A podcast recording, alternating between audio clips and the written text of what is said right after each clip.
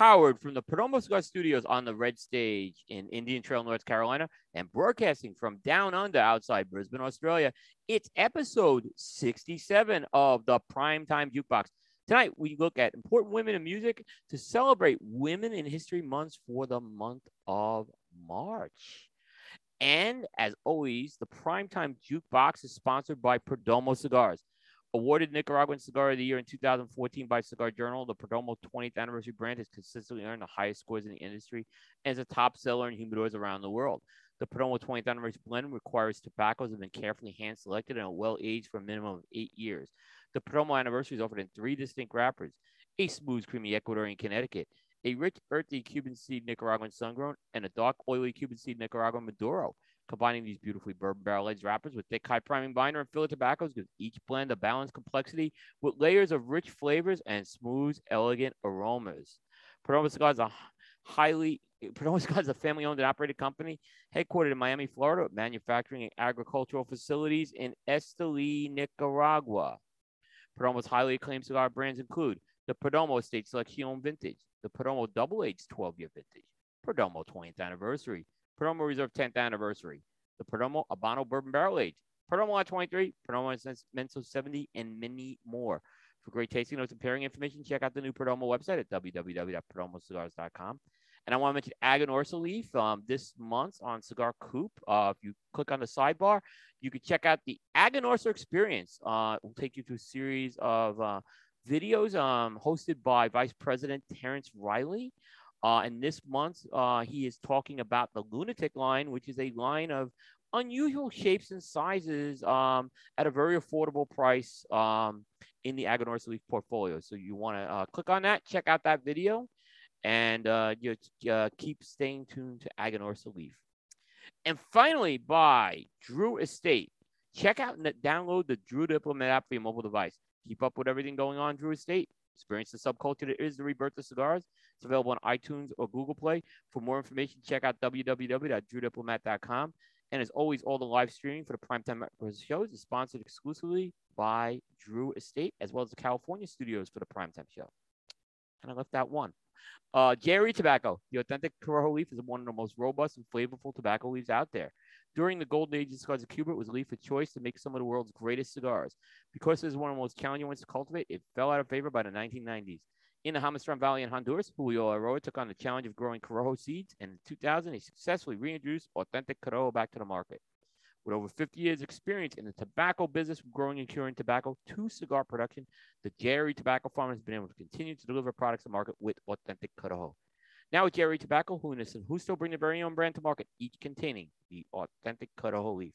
Aladino is available in 107% authentic Corojo Puro, San Andres Maduro, Ecuadorian Connecticut Shade, Cameroon, or Habano wrapper representing the golden age of cigars from 1947 to 1961. Now available at your local retailer. Be sure to ask for JRE Tobacco, a legacy that is tasted in every drawer. Well, welcome everybody. This is Primetime Jukebox episode 67. This is a late March edition. Um, glad to have everyone aboard. This is Will Cooper here. I'm on the red stage here in the Perdomo Cigar Studios, and I'm joined um, around the world by my good friend and colleague, Mr. Dave Burke. Hello, Coop.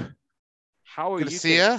Good to see you as well. Um, it's really good to see you, and I'm really uh, excited to do this show. Um, I know we had to postpone this, and um, Mhm.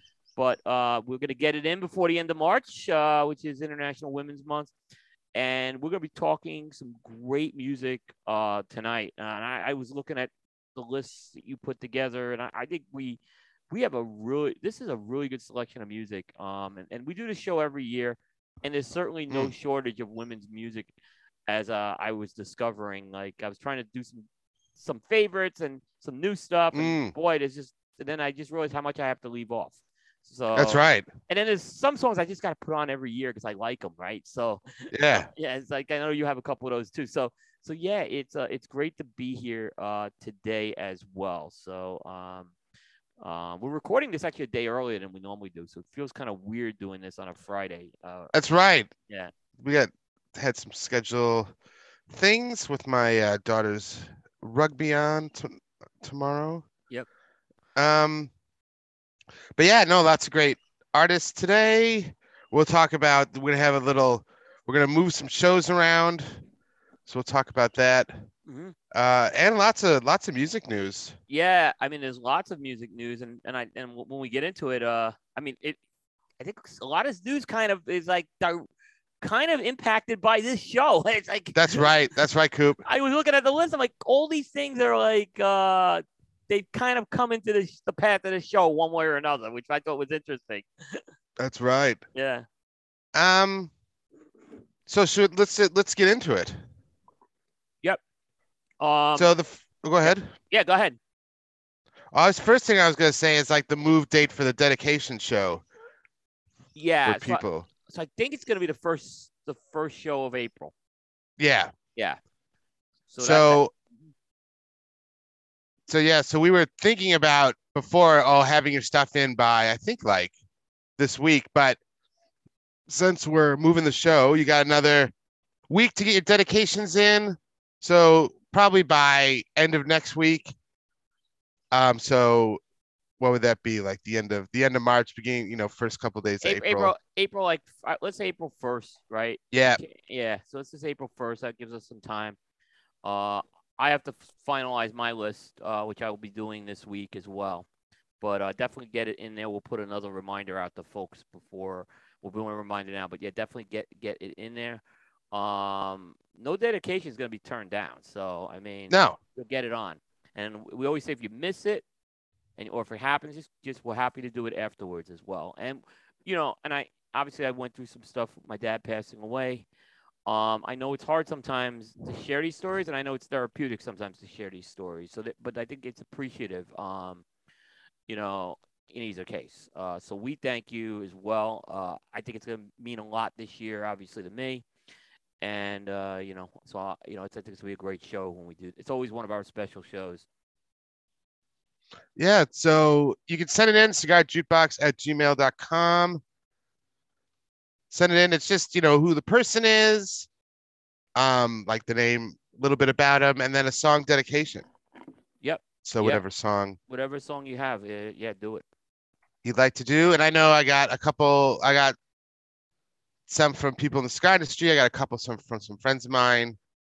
Um, and so yeah, so be sure to just uh write in and uh and uh, we will feature it on the show. Absolutely, we'll absolutely do that. Yep. Um, right. So let's get to let's get to music news here, Coop. Yes. Um, and yeah, I think the first couple of items are interesting, right? Because we we've done our panel show and we've done the now or never segment. Mm. And the interesting thing is, both of these bands have turned up in the now or never segment. I think one last year and one this year. Yeah. Uh, and so maybe they they actually heard what we were saying That's right. and uh, but uh, you actually, because I wasn't even aware. I saw this one from you on the site. Like I, this is when I Mm. was like dealing with everything last week, and I was like, "Wow!" And then when I heard the track, I'm like, "Wow, Good track. Good track, yeah." So uh, I'll let you kind of talk about that one. So this is uh near to dear to Coop's heart. I think he's brought this up a couple times on the show. Yeah, That you know, Arcade Fire needs some new music, essentially. good music. And uh good music. they too. heard you, Coop. Yeah, They heard you. they did. They- they- Um, the album's called We, or yeah, it's called We. Um, and I think it's due to hit in May. yeah, they got uh the first uh the new track out. Um I can't something the lightning parts one and two. It's a two part track, Yeah, but it's really one they- track. they've done that before, like with uh Sprawl. They did that, the same thing uh, on Mm, uh, the suburbs. So they they're known to do these like two part tracks or two tracks with the same name, kind of. Uh, yeah. yeah. I thought the Lightning Two, the second one, was the stronger track. Mm, But they were both really good. I mean, I'm like, wow, this is what I've been waiting for 10 years from Arcade Fire to follow up the suburbs, which, in my opinion, was potentially one of the best albums in the last 10 years. Uh, oh and- yeah. and and they've been flat since then. I mean, they just I Mm. don't know what's been happening, but this is a good sign. I was very they listened to me. I guess hey, thank you, thank you, Arcade Fire. I they heard the show. I think and because I was listening to some of their, I, I wrote a review of the song on the Yeah. website, Yep. and so I went down and listened to a couple of their older albums because it's the first album, maybe like four or five years or something. Yeah. Um, and they kind of went down this more electric sort of synthy kind of kind of road, like in away from more more the instrumentation type stuff. And this is back to like really good arrangements, like far more focus on instruments. So it's sort of back to that neon Bible suburbs type sound. So Which is what they became. That's what really put them on the map. mm, Um, and uh, they did divide this into two tracks, though. yes. Yeah. So it's it's two tracks, but I review them as a whole because they really sort of Right. blend into each other. Yeah, I said that's what they did with Sprawl on uh on the Mm. suburbs. So Mm. um yeah, and like I said, uh I was very I was like, wow, this is exciting to see this. Um Mm. and um yeah, good job by Arcade Fire here. I mean uh um I mean like I said, I thought everything after the suburbs has been a mess for them. Yeah. Yeah. Um. So yeah, so they're they're back. So it's still be exciting to see what that album sounds like. Yep. Um, and then Harry Styles Coop.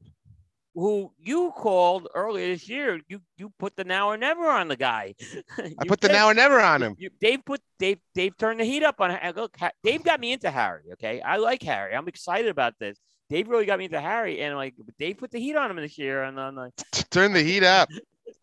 Well, he's been doing a lot of stuff, but he hasn't been putting out a lot of music. And so no, exactly. I think Fine Line was like, two, three years ago, maybe even more. Maybe, maybe th- three, maybe four, maybe four. So he put out, well, the self-titled one, and then Fine Line, and then he was doing a bunch of movies. He was sort of like, you know, in magazines everywhere, and I was like, that's great, Harry, but you know, Taylor Swift's putting out music. You know, all these other people are putting Beyonce's doing stuff with Lion King. Like all these other people are putting out music, Harry. You need to put out some music, my friend. Yeah. And he is. No, he is. I think that- was uh that's good. That was really good news to see that. Um, I was like I said I was, I was pretty excited. Uh, th- but there's no track out yet. No, there's no track out. It's just like a teaser video. So the the record is called Harry's House, which is uh taken from a title of a Joni Mitchell song, which is Harry's House uh centerpiece from an album of hers in 1975. And Joni uh tweeted about it. She said, love the title. Yeah. So Joni Mitchell's on board. So it's very interesting, Coop, because he we know Harry likes to do a bit of a throwback. So Yeah. You're his last his his last album was a bit poppier, but his first album was a was like a was a 70s throwback record, really. very much so. So it's interesting if he has a title based on a Joni Mitchell song. Is this going to be more singer songwritery this record, or is that a hint to what the record's going to be like?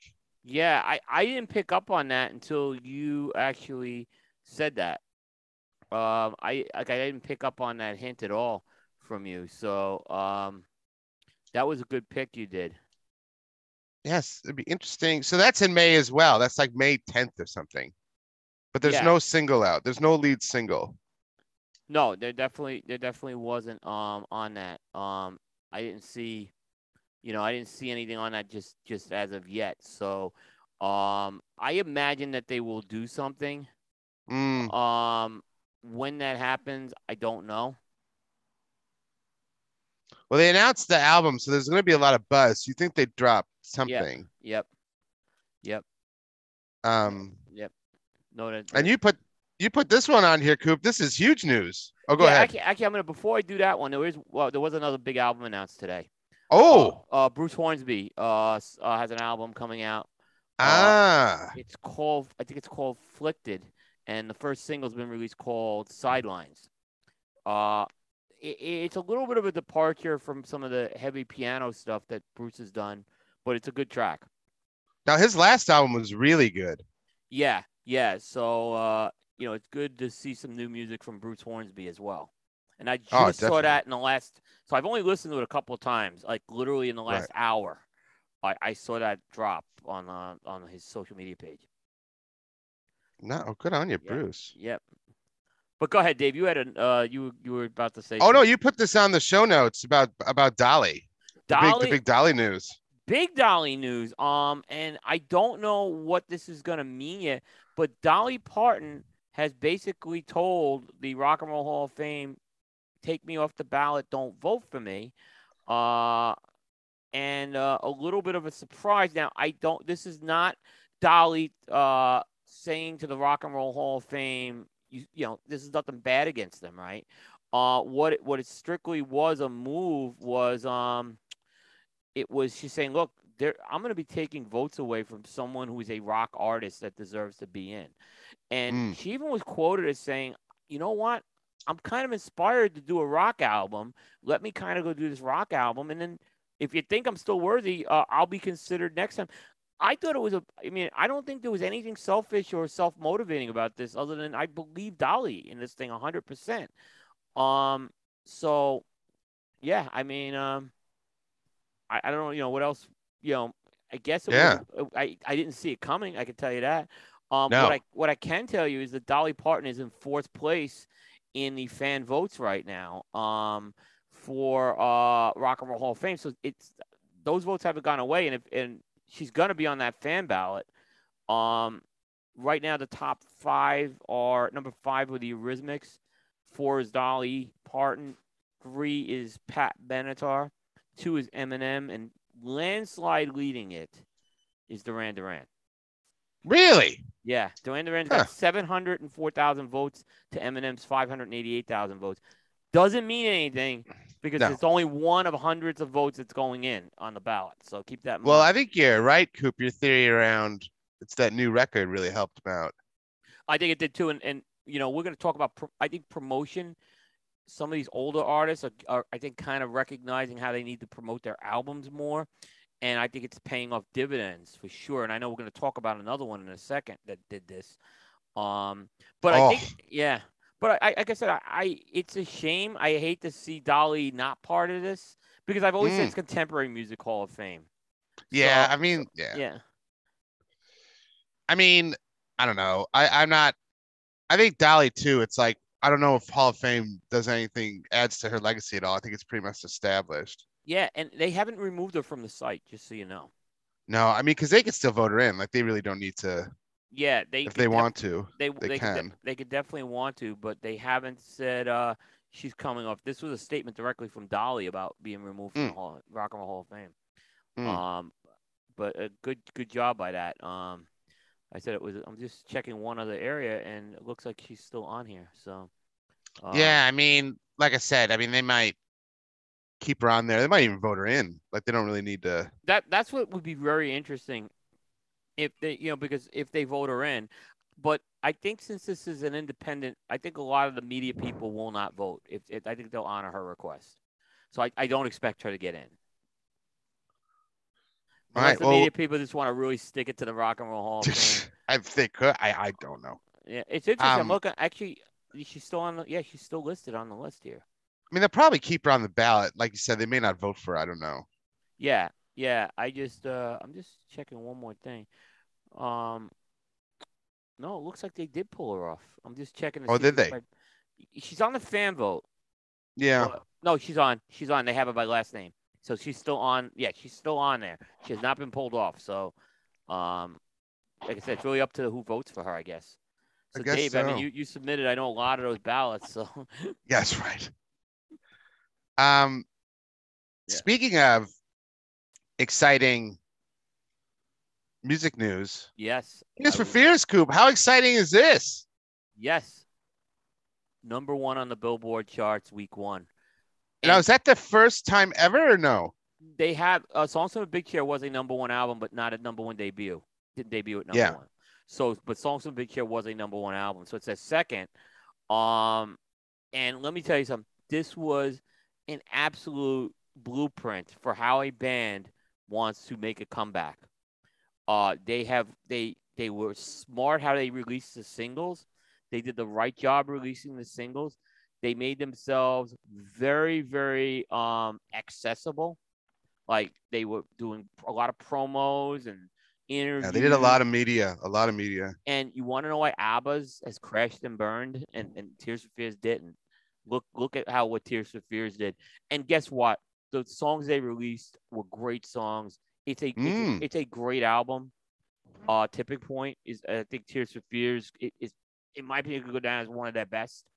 Um, for sure. I mean, when you compare it to songs on the Big Chair, Mm, you know, and uh, it's a different album than probably anything they've done before. But in this day of age, when the, for that for that band to come back at number one mm. in in a in a with, with a landscape with a music audience, pro, most people may not even know who they are, who listen who are Yeah. hardcore music people. That's a big that's a big job. That was a great job, and I couldn't be happier to see that happen. Oh, definitely. I think too.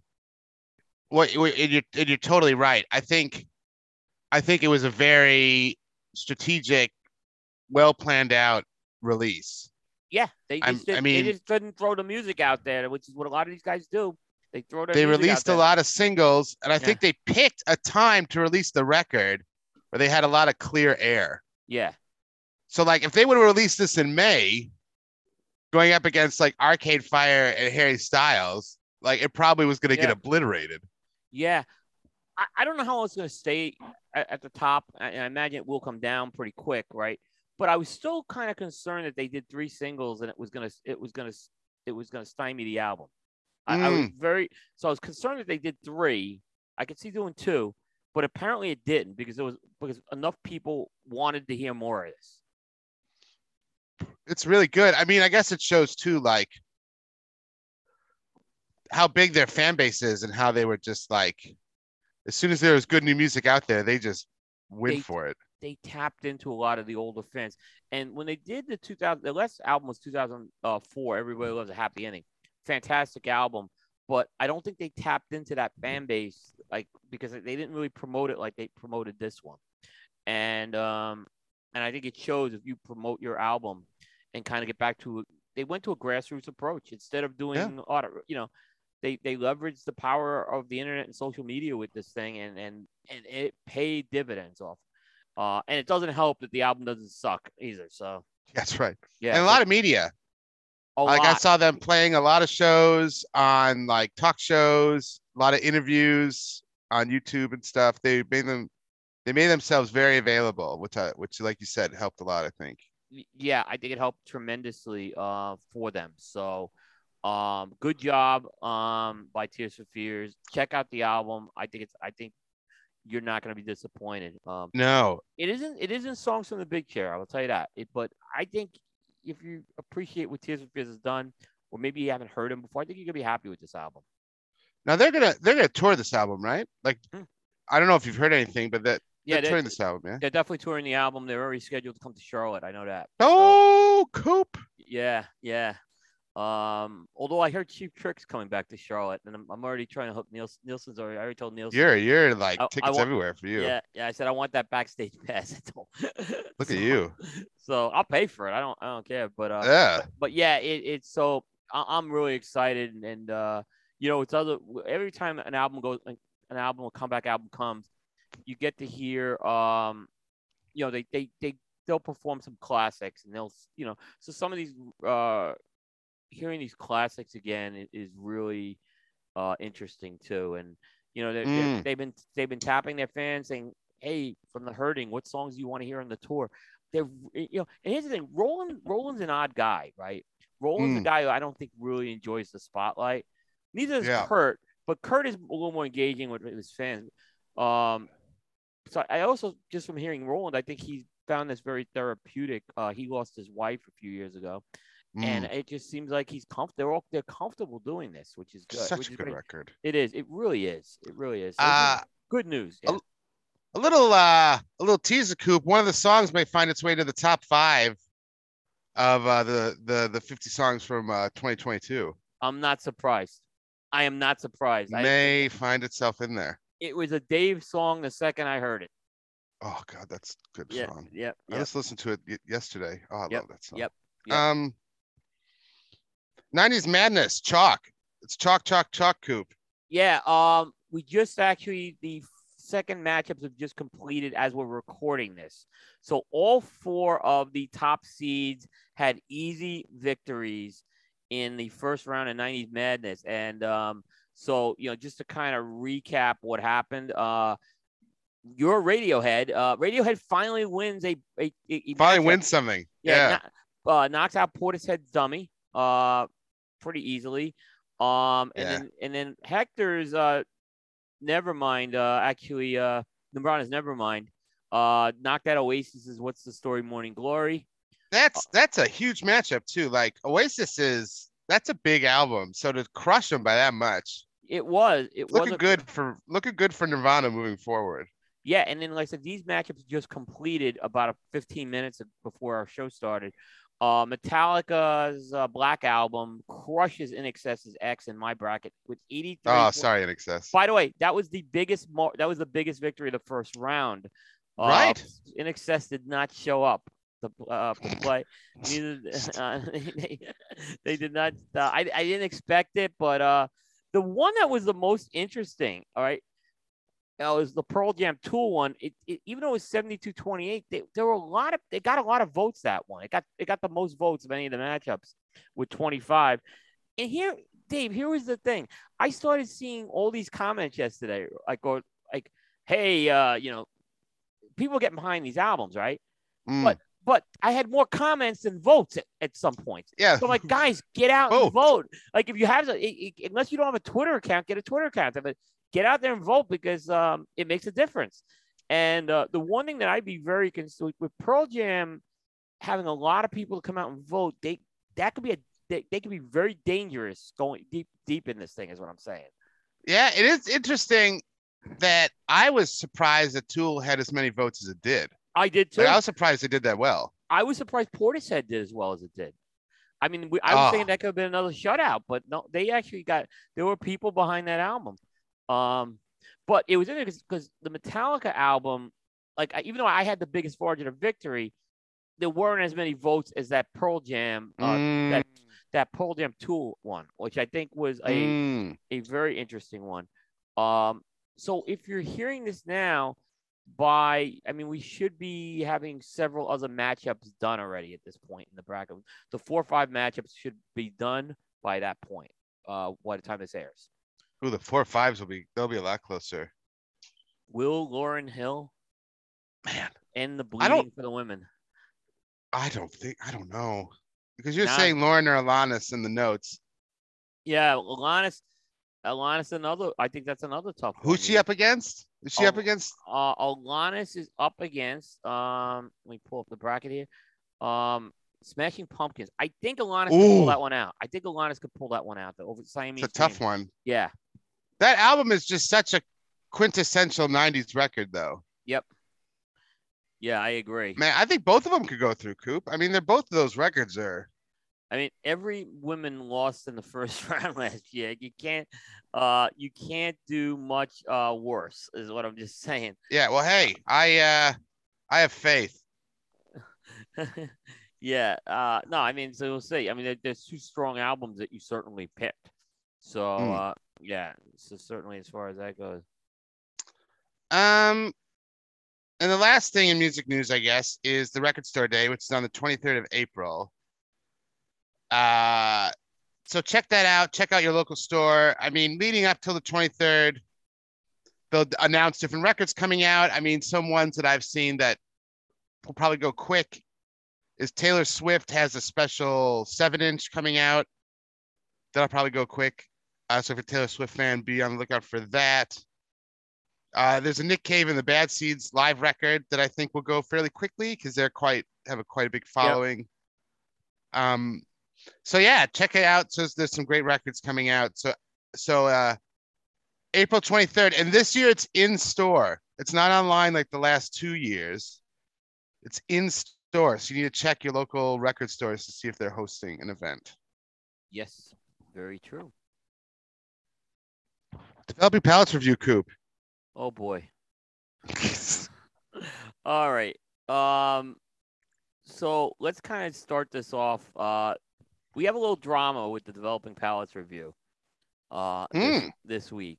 Um, and earlier at the week, um, the boys at Developing Palates, and we, we love picking on uh pick, looking at their reviews, not picking on them. Uh, they reviewed the uh the Postani uh, War Bear 2021 that box press edition. The box press, yeah. Um, and they did the review, and I knew the second this happened how things were gonna go in motion. Um, the review was I'll just kind of sum it up like, uh, the the uh four averages they got. Yeah.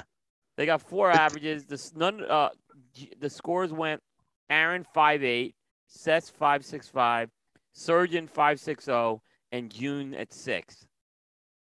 Um, that you know in the in the in the day of age of cigar review, you know that's an average developing palate score.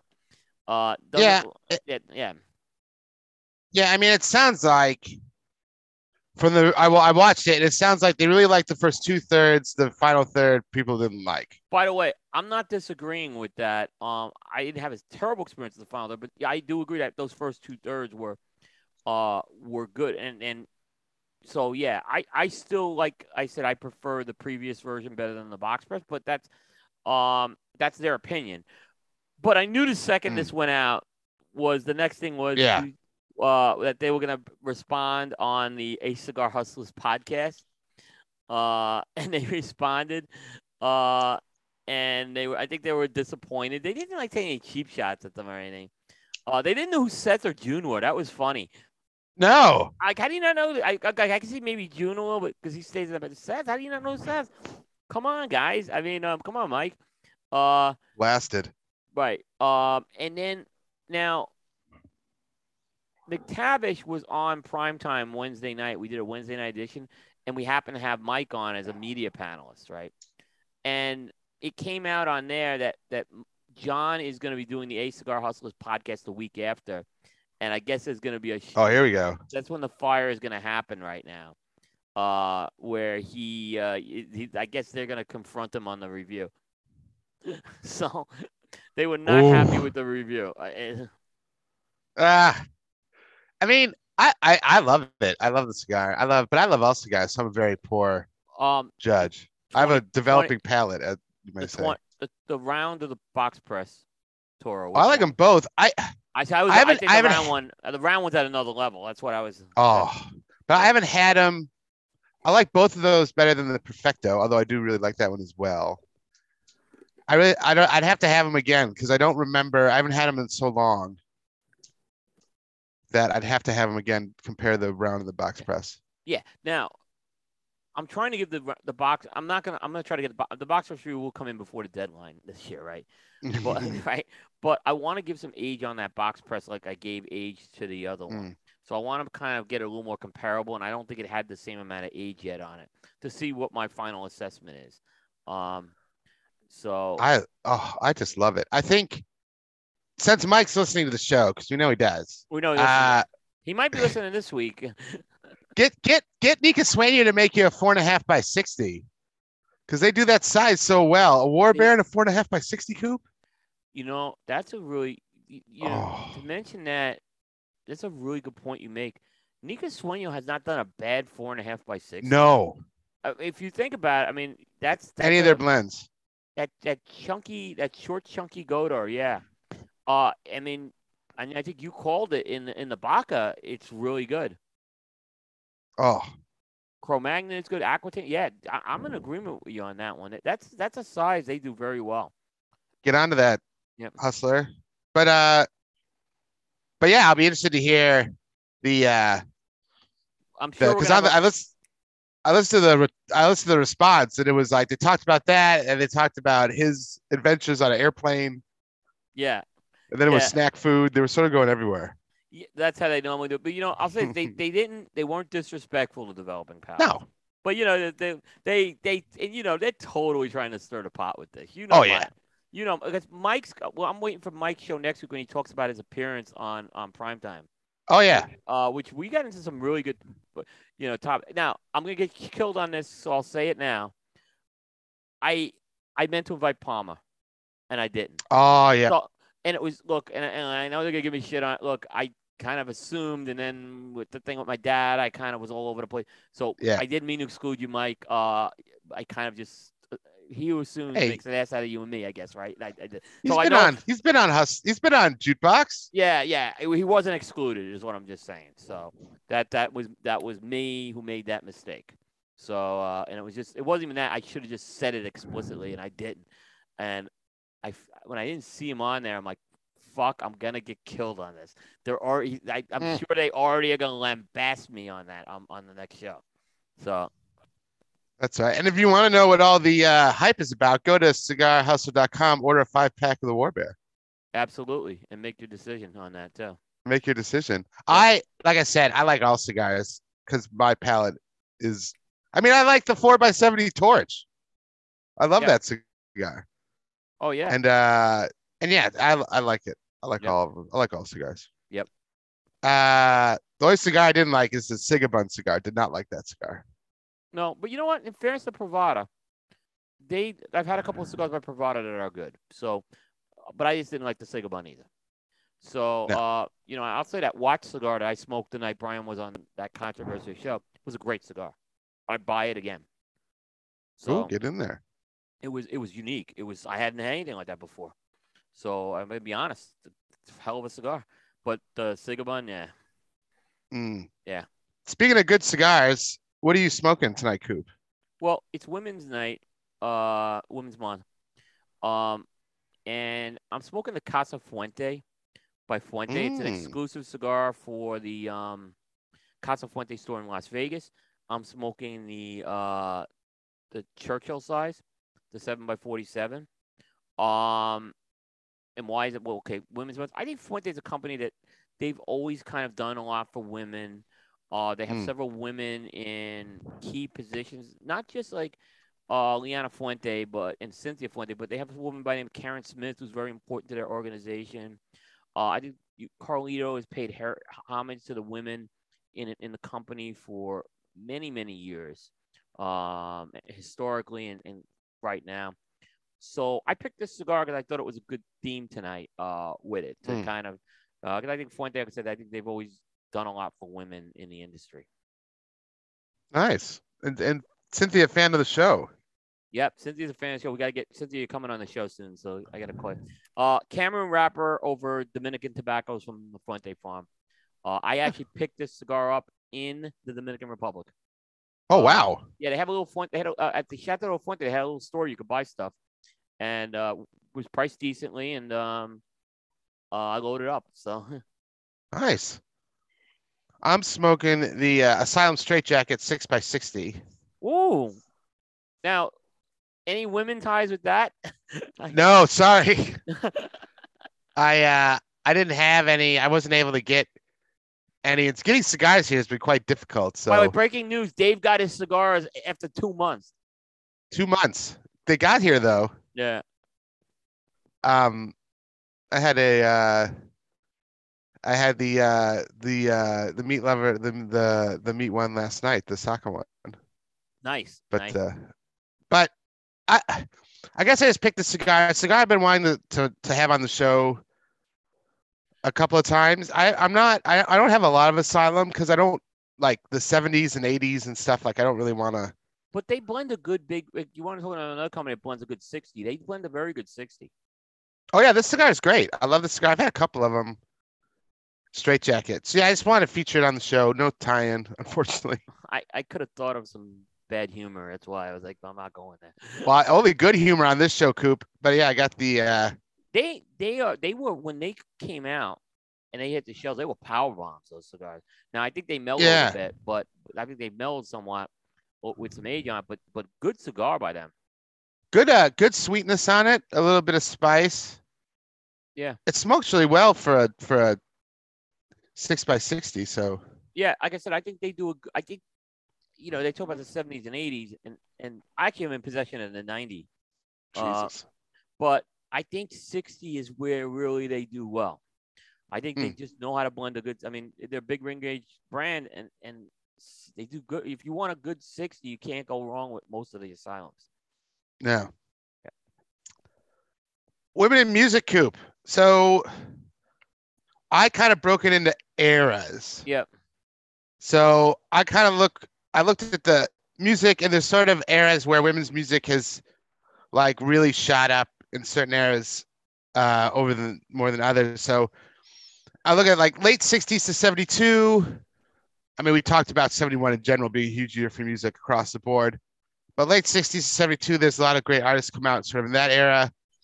82 to 87, it's kind of your Madonna era, and we'll talk about that, but that's another big era. 91 to 98, like music in 91, Coop. We got to do a 91 show. There's just some great music in 91. Yeah, I think uh, we should definitely plan on that. That was a big And, uh, Yep. Yeah, and 2019 to today. So roughly the past four or five years or so Yeah. have been quite quite a big era for women's music. So I try when I do my list, I try to I try to pick a couple out of the different out of the different eras. yeah. And so like what what were you, what how, you know what were your thoughts sort of going into making your list, Coop? Um, yeah, I kind of went. You know, last time I know we went more found, we focused on foundational and contemporary a bit, right? Mm, So, so I kind of went with that. Um, but I tried to spread it for the most part. Um, and I focused on the 70s, the 80s, the 90s, and 2000s. So I kind of tried to spread the wealth, but then I have the 40s in there, which we haven't talked about much. mm, So I kind of did that, but I kind of see uh as far as the big errors go, I, I think I would agree with that. Although I think I would extend that 91 to 98 until like 2000, maybe four or five. right. Okay. Yeah, that may, that may be the only difference I would do. But uh, yeah, and I, um, I'm just looking at the dates I have here. I think for the most part, yeah, there was a, I had this break after '73. No, I have a Mm. couple of '75s in there. So yeah, I, I kind of did a little more in the '70s with this, but I tried to spread it out and not make it all '80s and then '70s this year. Yeah, yeah, yeah. Yeah. Um. I I also focused on bands I saw that. Yeah. this year a little more. So I kind of tried to do that one as well. Those, I think those are the two things I went into this year's. Let's spread it out. Uh, let I look at the impacts.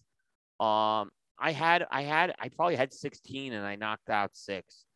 Um, Oh wow. so it was just it was tough to do. Couple repeats and because I think we always have sentimental favorites and we could always give a new spin on them. So- Mm, so, mm. uh, um, but uh, yeah, I mean, one point you make is I think you know the, those errors you talk about were big increases in, in women's music, and I think the one that's really key that you have in there is that 2019 one. Yeah. But when we get to the wrap up, I have some thoughts on that um, that we'll talk about now because, but I do think there's been a surge in women's music in the last year.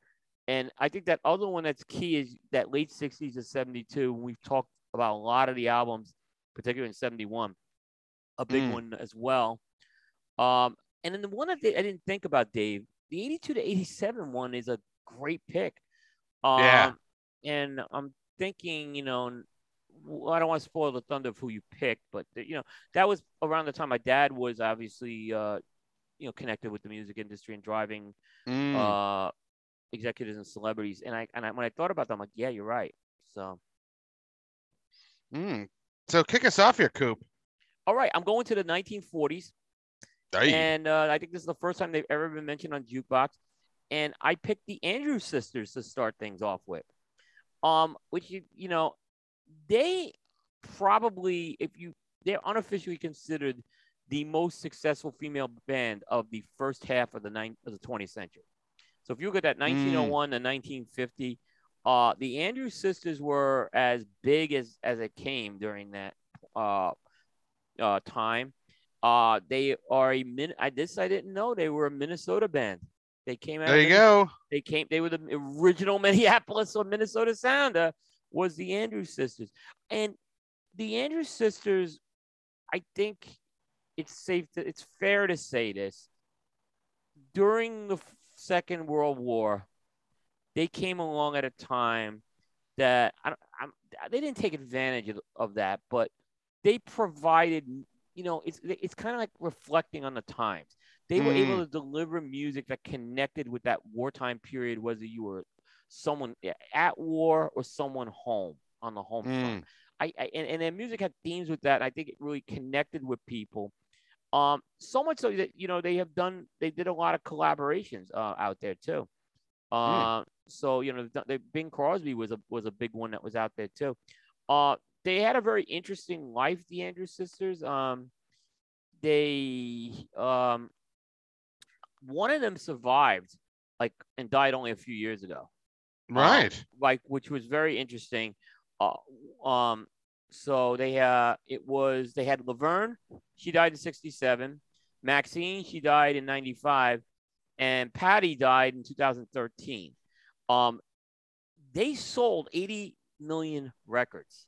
Jeez. Okay, so they were like I said, when you look at like we talk about a lot of music we talk about is much more contemporary, and we don't talk about that pre 1950 a lot of times. They were absolutely um in uh you know a uh um they were monsters. They tailed off in the 50s. Um, they eventually kind of and we get there's a lot of history what happened with the with with the with the with the women. I think there was even some infighting with the sisters. Mm. They they were actually sisters. Um, they they made a comeback in the 50s, but uh, when Laverne died, um, I think it was it was not the same for the for sure. So, um, I picked three songs out, and uh, Mm. the first one I think everyone's heard of it. It's the Boogie Woogie Bugle Boy, 1941. Look, I think that's just a, a song that's I it's it's synonymous, you know, with the whole war war movement during that time. I it, it became almost like an anthem Mhm. for for us in, in the U.S. with that, um, which was very interesting. The other one I picked is a is a song. Uh, it's called Pistol Packing Mama. Um, that's a song, Right. Yeah, that's a song they did with um Bing Crosby, um, and that was another pretty big hit that they had. Um, as far as far as that goes, um, and you know, like I said, they they were no, like I said they they did a lot of collaborations, particularly with um with Bing Crosby. Now the third one is that was 1943. Now the third one was possibly the most interesting of of the three. Uh, it was a song called Rum and Coca Cola, and I didn't when I was Yes. I saw there was a lot of controversy with this song. So first of all, the radio stations like they didn't want to play it because they thought it was like an ad for Coca Cola, right? Oh, right, right. right. Um, and then they started getting into the lyrics, and the lyrics were kind of uh, kind of suggested that women were prostituting themselves to U.S. servicemen, serving them at the naval base in Trinidad, which they talk about. Mm. Um, in reality, it's based on a Trinidadian calypso song, and actually there was a court case with it. Um, All right. Yeah, and uh, so uh, I think they won the court case, but they uh, basically they were told, "Hey, we didn't know about this. We just were asked to record this like the last minute, and they did it." Uh, but it's a really cool song. I mean, uh, Roman Coca Cola. Um, so I, yeah, like I said, so I, I Hmm. know this was interesting. Like, I, I don't know how an Andrews Sisters show would go with our audience, but they had a very interesting life. It, it's a there was too much. There's probably too much to talk about, but but they just. uh I think we don't realize how big they were. 80 million, like Mm. 80 million records. Um, and I think Oh, I said, yeah. if anyone's listening, like go back. They this is good music. Uh, it's good feel good music. No, they're not trying to prostitute themselves. Uh, but check it out. I I, I enjoyed kind of going and listening to some of that music over the last week. Nice. Oh, going old school. I Oh, went. uh Yep.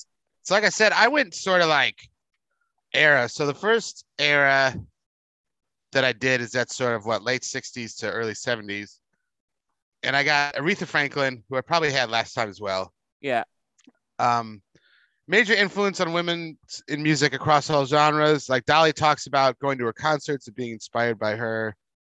At the time, uh, I mean Janis Joplin um, was a big Aretha fan. Amazing voice, had a lot of themes of racial justice, feminism, civil rights. I mean, a lot of themes that get picked up on, you know, today really. Um, and so I picked. I mean, it's hard to pick like just a couple Aretha songs. it's hard. Um, because her like discography is so vast, and there's so many great tracks. I tried to pick. They're probably ones that a lot of people know, but I can't really leave them off. So respect, classic song that one. Uh, think, and then Chain of Fools. I would. I love Chain of Fools, when we did that that Yeah. uh, talked about that record. Yeah. And- gr- Love that song. So yeah, those are my those are my Aretha Aretha picks. You know, Dave, uh, that's a good pick, and, and it definitely fits into that like late that '60s, this early '70s genre. I think we talked about how she had that incredible Grammy streak. Uh, Yeah. During that time, but you know, you mentioned '82 to '87, right? Aretha had kind of a resurgence in the in the mid '80s. Uh, Mm. you know, obviously with Freeway of Love, right? But you know, she's Mhm. she did collaborations. You know, George Michael's. I knew you were wait that once you did with George Michael. I knew you were wait. Love it. And sisters are doing it for themselves. That, that's the one with um the Eurythmics. Um, Mhm. so she kind of was a like I think after by the late '70s she may have tailed off a bit, but she had this this resurgence in the mid '80s that um Mm. that you know I don't think should be forgotten. She did some good music with, with that. So yeah, Oh, definitely. I mean, some of these and the next one as well. It's hard to nail down to a certain era because they kind of span multiple eras. But uh but yeah, Yeah. Aretha. yeah. All right. Let me get my let me get my notes here, Coop. My notes are everywhere. Yep. Ah, yes. I knew this was coming. Okay, so Diana's on the list, Diana Ross, but I focused this specifically on the group, Diana. So I kind of again I tried to do some groups. So this is the Supremes, or Mm. Later known as Diana Ross and the Supremes. Um, and you know, I was again, it's like when I look at the the, the, the, catalog, it's so vast, and and I, I it seems like I always come back to a lot of the same songs, but I just love these songs. Um, what I loved Mm. about the Supremes is how they could turn it on or off, right? Uh, they could be positive, they could be more melancholy uh, when they wanted to. Um, and I always mention, I think Diana, you know, obviously she wore it on us, you know, what you saw is what you got. But I always thought the, you Mhm. know, that Florence and Mary, they they could they play that complimentary role so well. Mhm. Um, so I picked three songs. Um, they had a big streak in, in 1964, five number ones. I think the fifth of the number one songs was "Come See About Me." Um, right. Very catchy, hooky song. Uh, dun dun dun dun dun dun dun. I mean, it's very very catchy. Um, then I picked, and I always seem to pick this one because it's my favorite Supreme song. My world is empty about you, without you Mm. uh great bass track in there uh if you want to hear the harmonies of mary wilson and florence ballard like shine why i ended up putting i know i picked this one but i i thought this that song really showcased the band as much as everyone would joke that diana would push them out of the way uh Mm. you, you listen to the to the background vocals of mary and florence uh just just i think it puts that song over the edge and then i put reflections on there uh Oh. more of a di- but what a masterpiece of a song and now you started to see the supremes from doing catchy hooky songs to some songs that had some more serious themes around it Mm. um and, and reflections is is i mean if we were doing you know if we were doing a, a tournament of 60 songs uh oh, this could go deep yeah that song is so good. I mean, that's probably my favorite Supreme song. Is is that one? I mean, it, it, it, I think it really, it really is. Here's the thing. I'll be honest with you. Diana doesn't do that song live very well for whatever. It's not a good live song, but it's a great. I mean, the studio versions are great, but I've, I don't know. Diana's never been able to pull that one off live, but it's like I said, it's my favorite song by far that they've done. I mean, very few bands like when you hear them, you instantly think it, it defines like an era in music. And to me, it's like Marvin Gaye and the Supremes. To me, is that classic Motown sound. Like they define Motown to me. I mean, I know there's other big bands that were in Motown, but for me, like you hear the Supremes, and it's that classic Motown sound for me, like that defined defined an era. Yeah, it really did. And, and the other thing I'll say is I really think that um they kind of took when the Andrews sisters kind of waned. I think they became the next that next trio band that would you know have that level of success. Oh. Oh, nice pick. Love that. I love that song. Reflections is such a good song. But it, like I said, it's and there's so many I could pick, but I tried to pick you know songs I like versus I think songs that showcase the band very well, like the, the Yeah. band, it's a trio. And it's interesting because sort of Beyonce follows the same path almost, like with Destiny's Child, and then with it's like it's very a very sort of like Diana Ross path. Yeah. Um, Dolly Parton's my next one because of course it is. Now Dolly, I mean, this is gonna be, you know, I'm talking about foundational stuff here, Coop, but she she's gonna feature new music as well. Yeah, you did have it. And I- Good job. and, and I'm talking about her in the 60s and the 70s, like 67 and stuff. 74 is when some some of the songs are on here. So uh, amazing career. We've talked about already. Lots of feminist themes. Uh, I put often turned male dominated genres like the murder ballad on its head and became more of like looking at it from the women's perspective. She sung about being a single mother, domestic violence, about women's agency in general. Huge inspiration across women of all genres of music, really. Um, you know, has had pop success with nine to five. So did some did you know, it wasn't just a country artist. had some crossover success. Um and like like Aretha, it's hard to sort of nail it. To th- I picked some songs that I think because we talk about it so much on the show.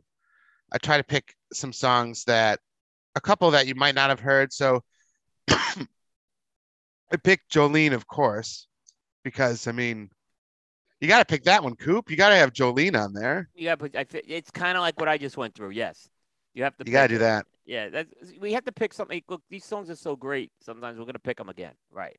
Yeah. Uh, I picked now the next song is called Daddy Come Get Me. And that was about the song is about how uh, a woman's husband has her committed to a mental institution so that he can have an affair, essentially.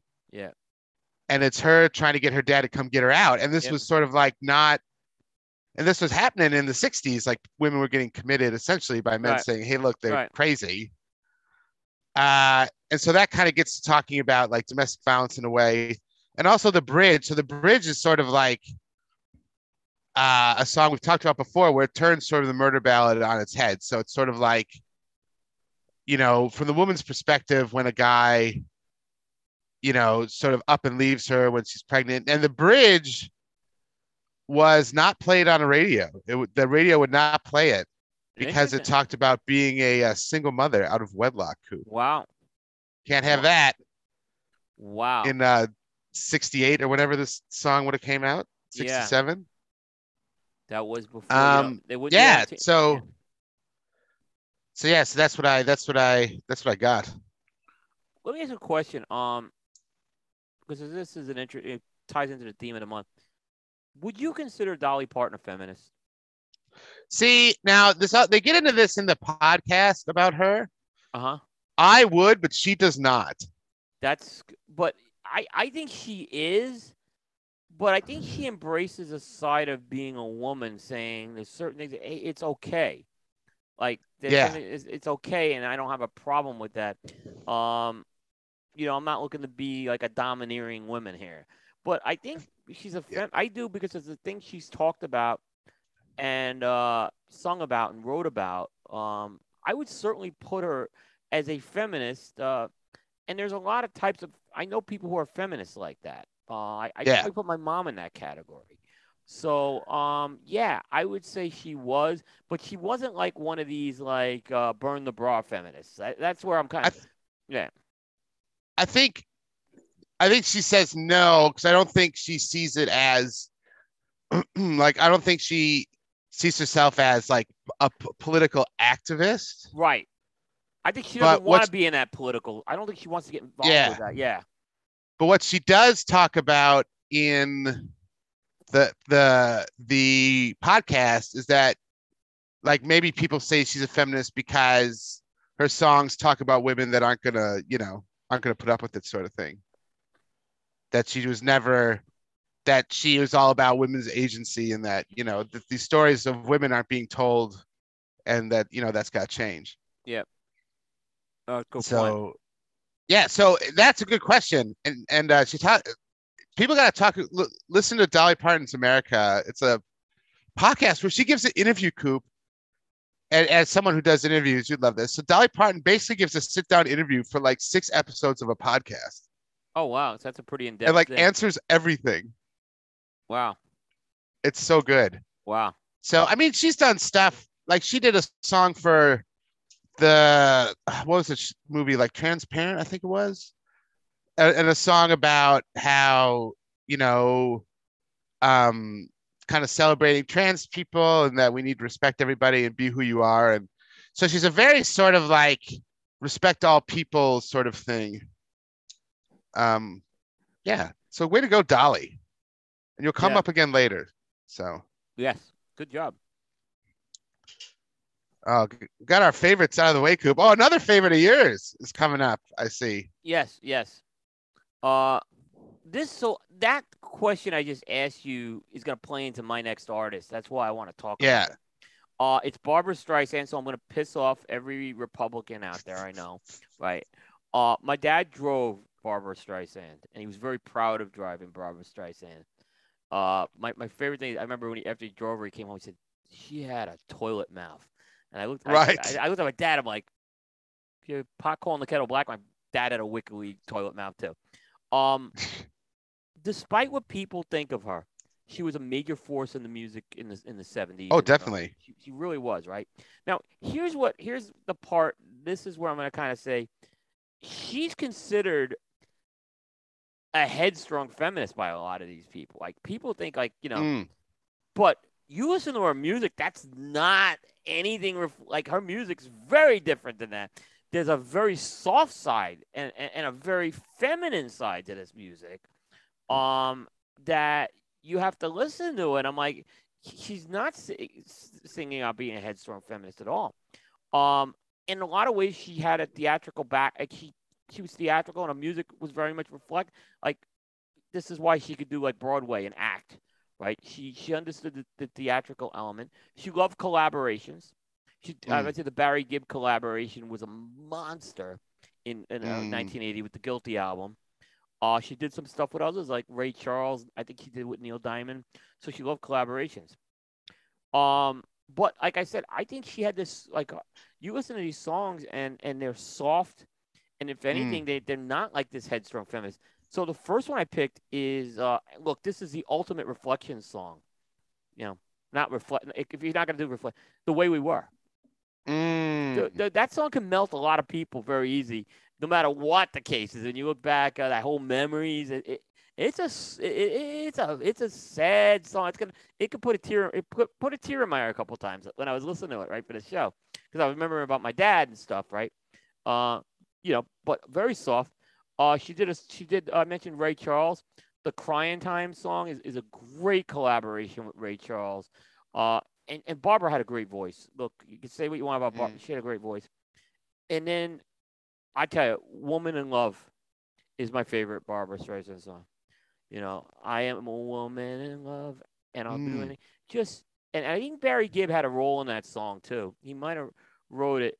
Um, she has incredible range, Barbara, with her with her lyrics. She could kind of really take it up to a soprano level, but there's incredible range on it. Um, so I, I think she deserved her due on this show this this month.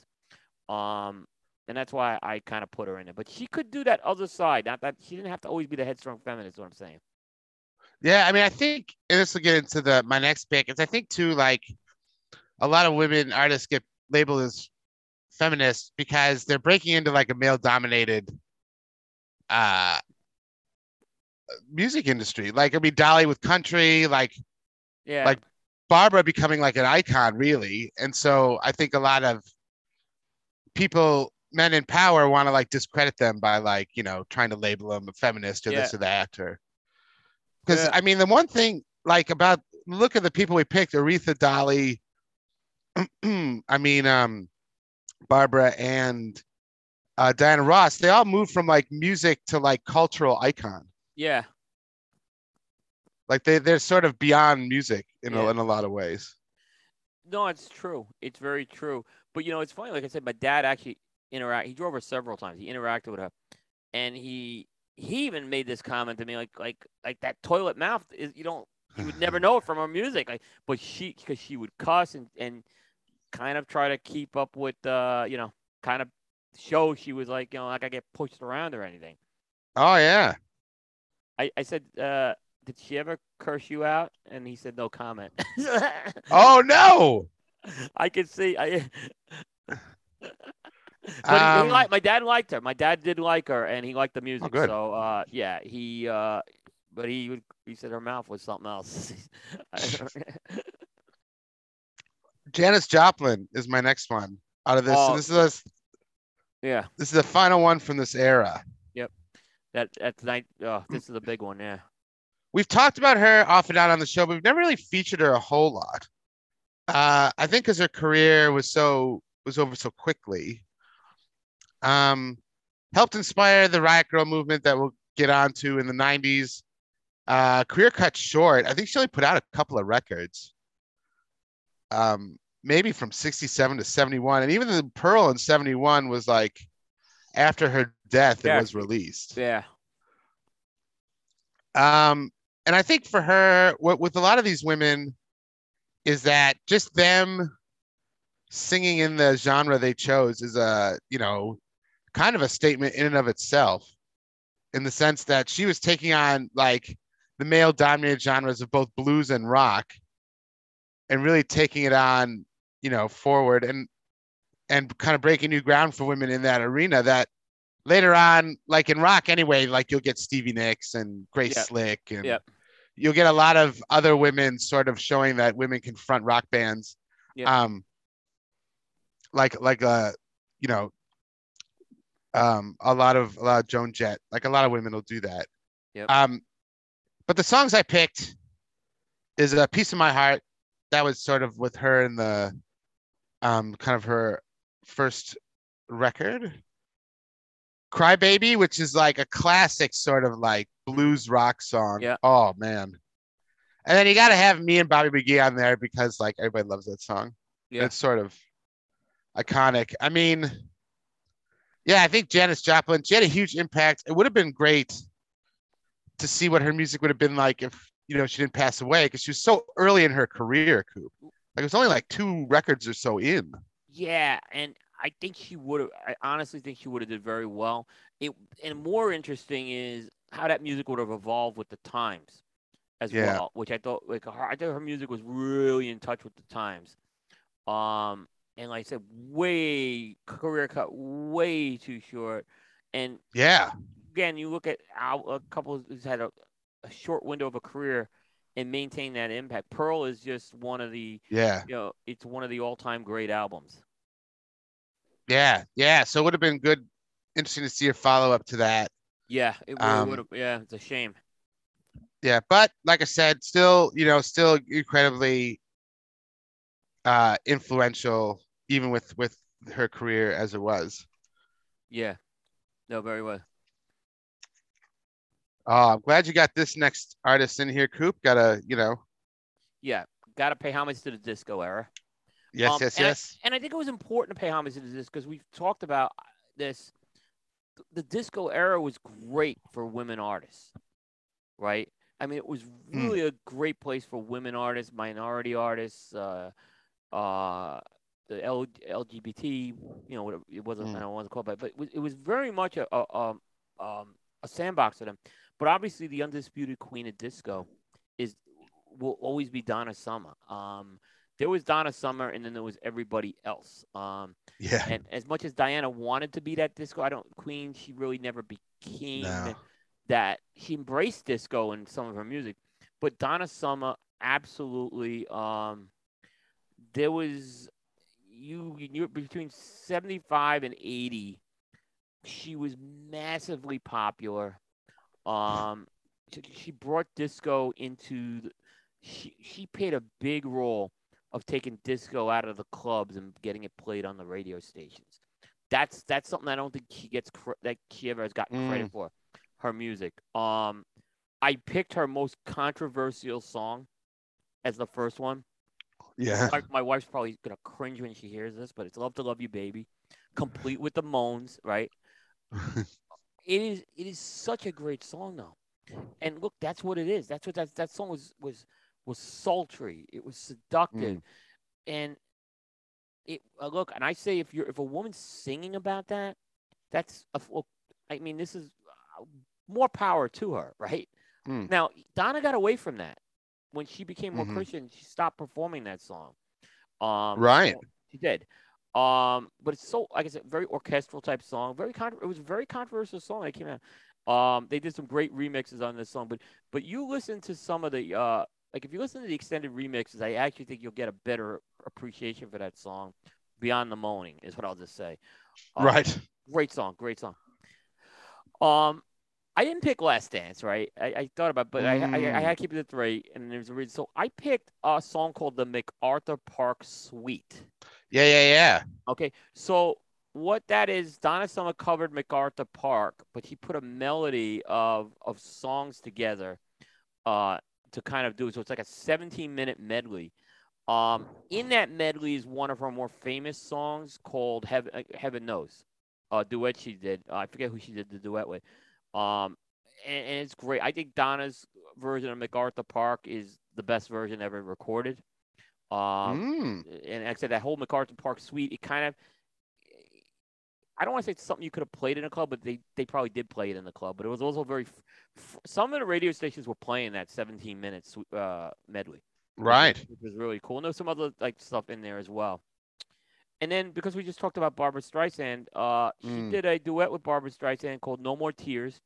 Um, I think this one had a little more of an '80s type of vibe to it, even though it was released in '79. Um, you know, I think this one had a little more of an '80s vibe, and uh, you had Barbara and Donna Summer, who again in the 1970s were two of the biggest stars. So, uh, Mm. yep, Donna Summer, the undisputed queen of disco. Nice. Now I have to say, since doing the show, one of the things is that Coop has really educated me on disco a lot more than before. So no, I very much appreciate that. Yeah. Great pick. Yeah, like I said, and I think it's important. Like I said, this was an important pick because I think Donna did so much to bring disco into the mainstream more than anybody Mm. else, except the Bee Gees. I'll put the Bee Gees there as well. But I Mm, think Donna did it before the Bee Gees, or right around the time the Bee Gees did it. So I'm mm, gonna put. mm. I'm, I, I think she deserves to be out there for sure. Definitely. Yeah, the Bee Gees. Yeah, the Bee Gees were already established. She was not as established as the Bee Gees were. Yeah. Yeah. Yeah.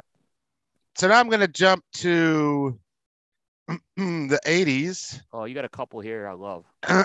yeah, and there's a bit. This is a big time, not necessarily for women in pop, but for women in that top 40s type pop. So this is when the top, you know, the whole top 40 countdown became really a big thing. Um, Casey Kasem, things like that, and the whole, the whole, like I said, the whole top 40 countdown became a big music pusher, and this is where women in this era really, I guess, really, there's really big explosion in that sort of like top 40 dominance that will then lead into kind of like the pop people now, really. Um, Cyndi Lauper, I have Yes. as uh, the next one. So she's sort of like what, like 84 to 86, 87, something like that, Coop. She, yeah, that was when she was at her peak. I'd say she did a lot of Yeah. music afterwards, but those were the She did stuff like, you know, late 2000s and stuff. Yeah. Yeah, she did some concept albums, but it was really those those first two albums uh, Yeah. of of hers. Um, She's so unusual and True Colors, I think was the other one. Yeah, True Colors. Yeah. yeah, th- those. Were Yeah. two. So, I mean, I think at the time, people thought, oh, this is just a one hit wonder at the time. But, you know, she showed a lot of depth with some great, with a great follow up record, like, like Coop was talking about, and then put out, you know, music since then. Yep. Um, I think along with the next woman I'll have, they really laid down the blueprint for, for women in pop moving forward. Like if you look at Pink and Christina Aguilera and stuff like that, a lot of Absolutely. that absolutely. is based on what they were sort of laying down. Uh, you know, fem- feminist themes. I think. I think too, like just going under their own name and and you know just them out there. Uh, lots of sort of feminist themes around women's empowerment and stuff like that. Cyndi Lauper, "Girls Just Want to Have Fun," of course, is a song I chose. Yeah. Love that song. Yep. Time after time, great song, and and Great the song. song I love, love True Colors. I love True Colors. Love that song. Oh, agreed. They're three great picks. And, and you know, girls just want to have fun was maybe there was a goofy pop song in a lot of ways, right? then you have time after time come, and Mm. wow, wow. I mean, this is not the goofy girl, right? Mm. Uh, and um, wow, the vocal like that is just that track is is is gold, gold. That track. Yeah. Yeah, how good it was. And it was, and like I said, I mean, to then follow up with True Colors, which was also like a huge track that gets covered a lot still today. Yeah, Phil Collins actually covered it. Yeah, I mean, it Um, shows the depth, the depth that she had. Because that's, Yeah. I mean, if I, you had it, it's one thing to put out a good initial record, but then to follow it up, it's, it's something else. Yeah, and you know the other thing I'll say about those first two albums, a lot of good deep cuts on those albums too. There were- you know, Mm. I know there were some hits, but the deep cuts were, were as good as some of the regular ones as well. And so, and your and your dad was a was a lopper. I saw the picture. The picture was found last night, Dave. That was the I, I didn't even know they found the picture. We were looking. I've talked about the picture. Um, it's the picture. It's the picture of my dad um on Cyndi Lauper's lap at a Christmas party. Uh, Yeah. Again, again, you know, my dad was the driver, but uh, he was treated very well by a lot of people, and Cyndi treated him great. Um, he was a fan of hers, right? Uh, he liked her a lot, and uh, I didn't know my mom wasn't at. My mom knew the picture. I thought she was at the Christmas party. My dad, what? She was not at that Christmas party with my dad, but it wasn't like a. all right. step. Yeah, but, but No. but they found the picture last night. Um, because I hadn't seen it for 20 years, 30 years maybe. You know, so, so we talked about, you know, Tears for Fears, right? Hmm. T- Cyndi Lauper comes out with an album in 84, and you want to talk about someone who knew what to do. She starts, what a marketing genius she was, right? She got her Yeah. name out there. She starts like, she makes an alliance with the World Wrestling Federation as they're coming up. They're, this is the rise of the World Wrestling Federation. She makes friends with these people, right? She puts them in her music videos. She starts going to their events. She's on MTV. What a what a genius move. I mean, it was just absolute genius. I don't know, you know, if it was her who came up with that idea or her, her manager, but I'm gonna say she had something. To, I'm gonna say she really had something to do with it. Um, I never asked my dad that question if if he, what he thought happened, but um, but yeah, she was a genius. The other thing I say is my dad said, "What you saw is what you got with her." So like the person Mm. you saw on TV is exactly what you saw. So uh, you know, but yeah, that was she, she was great. Cyndi Cyndi had a Cyndi had Cyndi had a run, but I think I don't know what happened because some of those other albums are good that followed it up. You go listen to the tracks; they're they're good albums. She should have really had a um a very long career, like not long. She did have a Yeah. long career, but a very she had a lot more. I don't know what happened.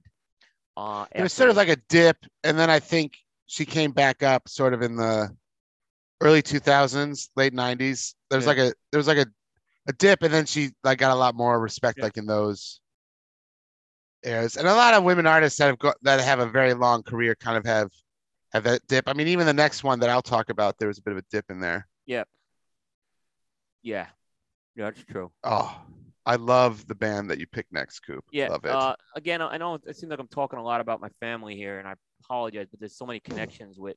hey, Uh, it's the Pointer Sisters. They're famous for telling my grandfather to shut up at the Grammys Awards, who was bullying Christopher Cross, right? Um, I and uh, my dad was there with him as well as my dad's brother. So you know, uh, they told him this, that was a famous one of the most embarrassing scenes my dad said that he was ever a part of.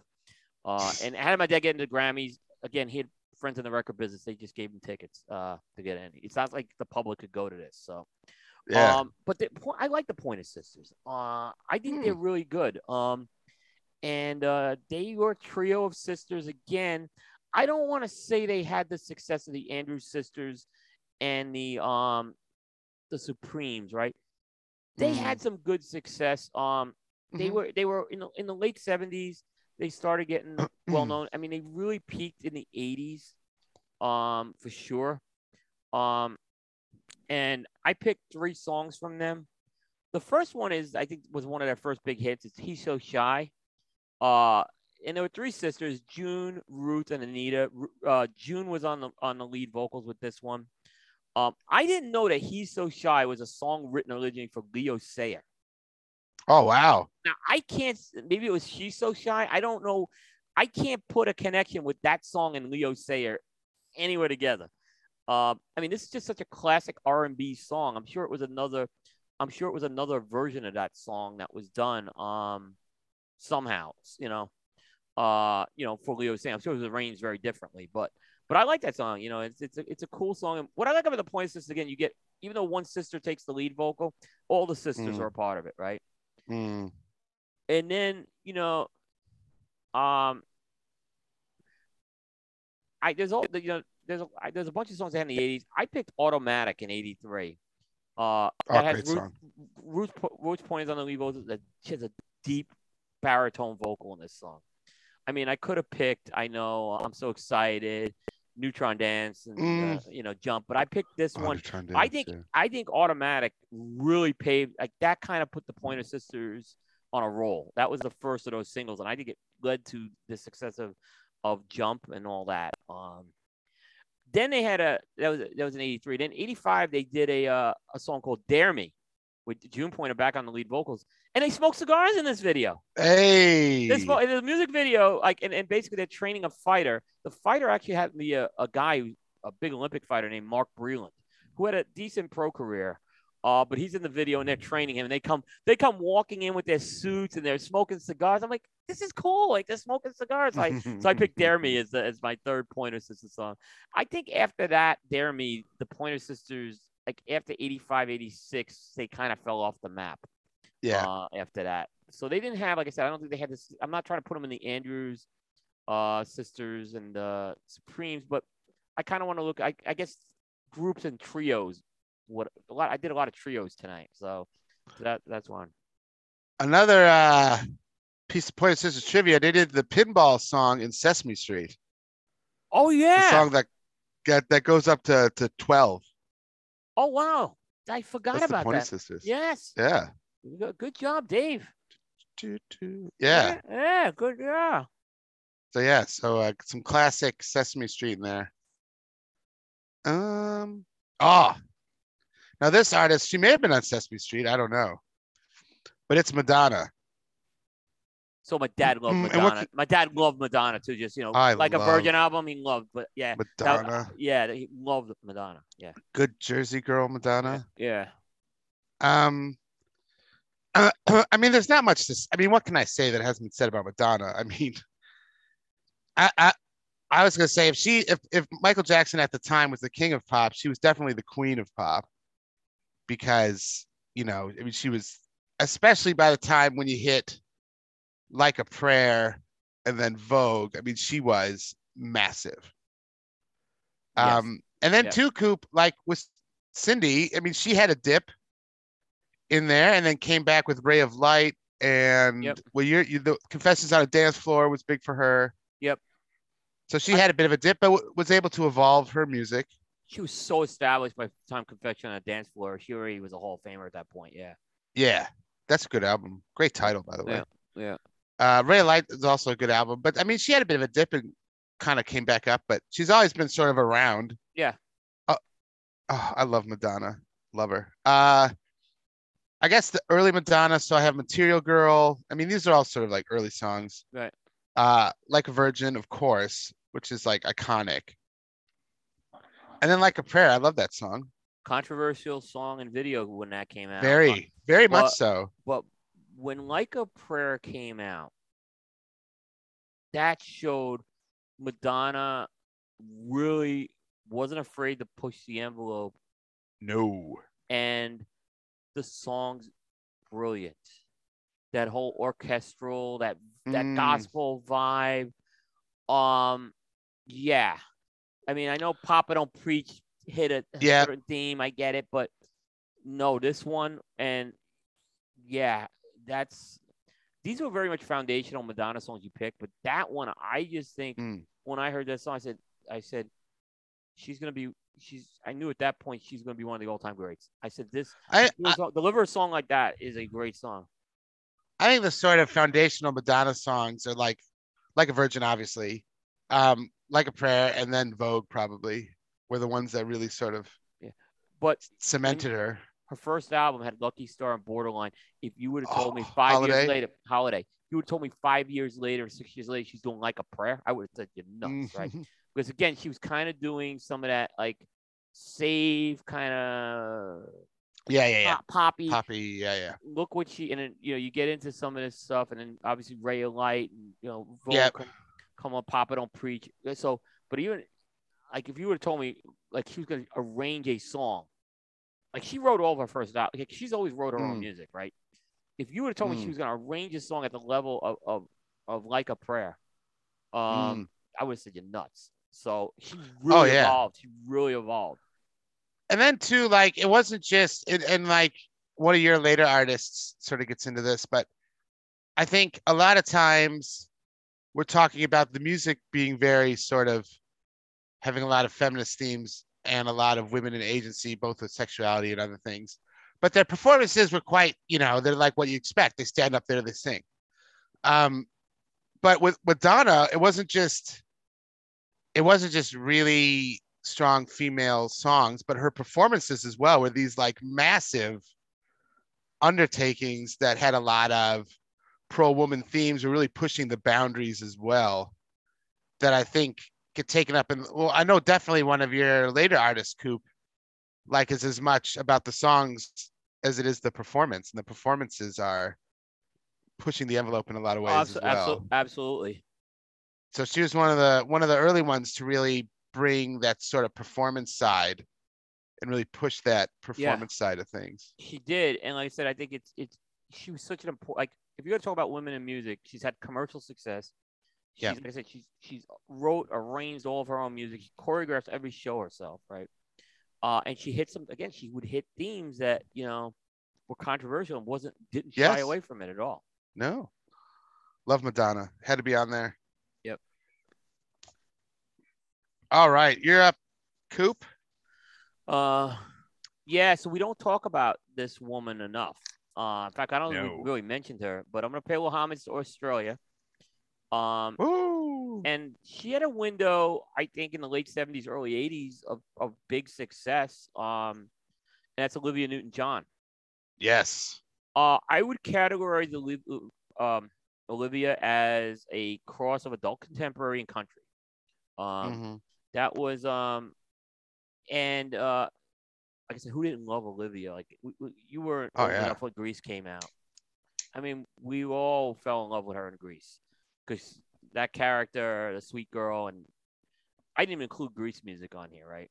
So Mm. that's the, that's the amazing thing. But you know, she she was um she started um she did she was good at ballads, right? Um, and you know, I I, I just think the other thing she had is um uh, you can see she made a little bit of a change in her career later. Uh, her voice, that range was incredible. Mm. Um, and she is a soprano, could really hit some notes. I mean, her voice was a was was what a voice, what a voice, Mm. um, for sure. Um, but I picked three songs by her. Um, and I want to mention the third one's the one. Uh, Have you ever been mellow? More of a safe 1975 ballad. Um, then a little more love. Again, it has a little bit of a of a country feel to that uh song. And that was 78. And it was in 78 when she became Grease. She did Grease, right? Mm. And Olivia was the sweet girl. Like she was always the sweet girl with Have You Ever Been and a little more love. Uh, those types of songs. Uh, I, you know, you could go by the how, hopelessly devoted to you was in there. You know, but then she does the transformation. The Sandy character undergoes the transformation Mm. into uh, you know, the wearing the poodle skirts to wearing the leather pants, right? Yeah. And Olivia, I think after that, Olivia kind of took that and said, I'm going to bring that into my career, right? So Mm. what does she do? She goes and releases this album called Physical, right? Yeah. And the song Physical, man, she's in there with her leotards and, and totally kind of comfortable in her own like sexuality with this very suggestive video. Again, at the time, even it was 40, monster hit for her. Becomes her biggest hit. Mm. Uh, and I think if you, you know, and I think that was an important step she took. Again, you know, she kind of just showed she wasn't a one trick pony. Um, and, uh, you know, I think, I think she, she sustained a career like from the, she didn't really do much after the, the early 80s, but she was Mm. able to sustain that career for 40 years afterwards, too. So, Not yeah, we don't talk enough, Olivia. But she's yeah, yeah. I mean, she's an icon here. I'm sure. I, I don't think she's had that monster album, Dave. That's the one thing. No. I, I, and that's the one thing I will say. Some of the like, the Pointer Sisters had a couple of mo- like I don't. I don't. I say they didn't have a monster album, but Olivia didn't have that monster album unless you want to count Grease. unless, you, but that Mm, wasn't her. mm. That wasn't all her. So I can't count that as just her album. Yep. Well, I'm going to round out the 80s with a woman artist that we haven't talked a ton about on the show, and that is Whitney Houston. So Yeah, I think Whitney talked a lot Houston- about- we haven't talked a lot about Whitney. A couple of No, times I I mentioned her. Yeah, but no, a couple times, but I think what Whitney does, she's huge in pop, obviously, but she really kickstarts the women in R&B, pop R&B movement, that sort of pop R&B sound. She really kickstarts that, which will be huge in the 90s with bands like TLC, um, stuff like that. So I think she really kicks that off. She has an amazing voice. Totally. Like her vocal is incredible. um, and yeah, this was was huge, uh, especially around, like I said, the kind of the late '80s, early '90s. Um, I want to dance with somebody is one of the songs I picked. Yep. You gotta have that song. Yep. I will always love you, which is the cover of the uh, Dolly Parton track. Yep. Who Dolly, Dolly, when she saw it, when she heard the vocals, she just couldn't believe it. Like Kevin, Kevin Costner was the one who pushed for Whitney to cover that song for The Bodyguard. Yep. Which somehow won album And- of the year, but I didn't get that Yeah. one. But but the song's good. Yeah. Yeah, and and uh, Dolly heard it and she couldn't believe it. She just loved the vocal on it. Um, and then saving all my love for you.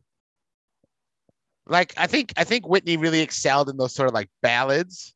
That was her big hit that put her over the top from the debut album. Yeah, Um, so she had a couple of singles before that, and then "Saving All My Love for You." I'm like, that's when people took notice, and because that was one of her earlier hits, and like, what a song! Uh, great song. Yeah, you know, you know who really, in, you know who introduced Whitney Houston to the world though, was Teddy Pendergrass Oh yep, yep, yep. because he did the they did that song "Hold Me." It was his song, but she was the female vocals on that song, and everyone kind of, I think a lot of people took notice from the record industry and some of the radio stations, like, who's this woman? She's got a voice. Um, and I think that song ended up Teddy let her use the song on on the uh, debut album. She did. So, I, But yeah, great, uh, Yeah. great voice. Don't talk enough, Whitney. Yeah. By the way, she does a. You want to talk about again? Fem, she does a cover of uh, Chaka Khan's "I'm Every Woman." That's killer, killer yes, track, yes, killer. yes, she does. And if you look on YouTube, there actually is a duet of them doing it together. One Really? duet. Yeah, there is a duet on there. Um, uh, yeah, Excellent call on that song. Yeah, that's a tremendous song. yeah. I mean, I, I, I almost picked Chaka. Didn't make the cut this year. She'll be on next year. I just, I, I couldn't go with. But Chaka, you want? I'm a big Chaka fan, so, so yeah. Let's see who you got next year, All right. Cooper. So I so I move I'm moving out of the 80s. I'm into the 90s. This is an artist that I think somehow uh rode the coattails of what Whitney did, but I don't think she I don't know. I I'm just shocked she didn't have more success. But I'm a Mhm. but but I'm a fan of hers. It's Oleta Adams. Mm, Now, you want to talk again who introduced Oleta Adams to the world? It was Tears for Fears. Um, and they started using her in the mid 80s uh, for piano and vo- guest vocals on tour. Um, when Tears for Fears does the Seeds of Love album, uh, Oleta is very prominent and she did a lot of touring with them.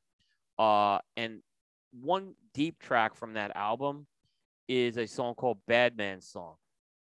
Uh, just a Mm. great duet. It's kind of like a Tears for Fears vibe, but Oli- Oli- Olita brings kind of the the gospel R and B version. It's something. It's a deep. It's a. I think Tears for Fears fans love that song, but it was not. It's a very deep track. They may know "Woman in Yeah. Chains," but she was on that one too. But but I, I picked Bad Man so because I think it really showcased her vocals. Um, so much so that Lita had a huge success. She toured with Tears for Fears on the Seeds of Love tour, and then she struck out on her own uh, as a solo artist. And she did a, uh, her big hit was a song called "Get Here," uh, just a great Mm. R and B. Like like you said, you mentioned Whitney starting that R and B movement, and I, again I'm like, wow, Oleta's now. I thought Oleta was going to be really really big. Um, she does a cover in '93 of New York State of Mind by Billy Right. Joel is incredible. But I don't know. Alita kind of faded out. I Mhm. mean, she just kind of faded out, and her stuff wasn't bad afterwards. I'm just saying, but I, you know, I thought she was going to be that next. I thought she, we would be talking about her, like Whitney Houston. But there is a Tears for Fears connection, and I opted to give her the slot this year over Chaka. So, but uh, but Yeah. I, I'm a fan of her music, by the way, and there's some good deep tracks on her own versions as well of that. So, uh, what a voice that woman's got too. Very soulful gospel voice. Um, I, I, I could have said I don't know. Maybe if things worked out a certain way, she could have been as big as Whitney. I don't know. No, excellent pick. Excellent pick. Yeah, I think, Adams. yeah, I mean, I think those that time in music too. It's sort of like we're getting away from it now, but for a long time in music, there's sort of like, oh, you know, here's the one woman artist really going to push, and then like, there's, you know, and sort of a lot of other great women artists didn't really get the run, you know, that they deserved really. Um, I know that happened in hip hop a lot. And speaking of hip hop, Coop, we're gonna jump in the '90s with Missy Elliott. Good pick. Yeah. who took on a very male dominated genre of hip hop, took that head on. Now, this was also at the time where it's like, oh, well, Missy Elliott's the one women, you know, the one female hip hop artist. We don't really need any other ones, unfortunately, because sort of like she's really big and then fades a little bit, and then Lauryn Hill's really big and then she fades. So I think nowadays, like in music now, we can have multiple women hip hop artists all really succeeding at the same time but it wasn't really like that then. I mean, Emma, I mean, you had a little Kim, I think, as well in there, but uh, so she kind of spearheaded that. I think the thing about her is a lot of women were featured on songs, but she did her own record that had a lot about sexuality. It was very aggressive. It was just amazing. She's a great lyricist. I love her delivery. And she was just, I mean, I think the thing about it is she could sort of hold her own with any male artist at the time. And Yeah, it was yeah. just really good, like inspirational. And we'll talk about other artists now, but still having a huge impact on women today in hip hop and put out a record as recent as a couple years ago. We got uh, the songs I chose was Hit 'Em Wit Da Hee, which is off her first record, Supa Dupa Fly, which is sort of like the, the big 90s record. Yep. Get Your Freak On, you have to have that song, Coop. Yep. You have to have that song. And then I'm Really Hot, which is a song I love that song. Um but no, I mean she's been she's been great. Uh highly influential to a lot of artists and definitely helped sort of like pave the way for women in hip hop, which will really take full effect kind of within the last five to six years, I would say. But good work, Missy. Yeah, you know, um, done well at the Grammys. Yeah. Um, you know, she's won some Grammy awards. Um, she's even in the Songwriters Hall of Fame. Where's the Where's the Rock and Roll Hall of Fame recognition for her? Because she's Well- eligible.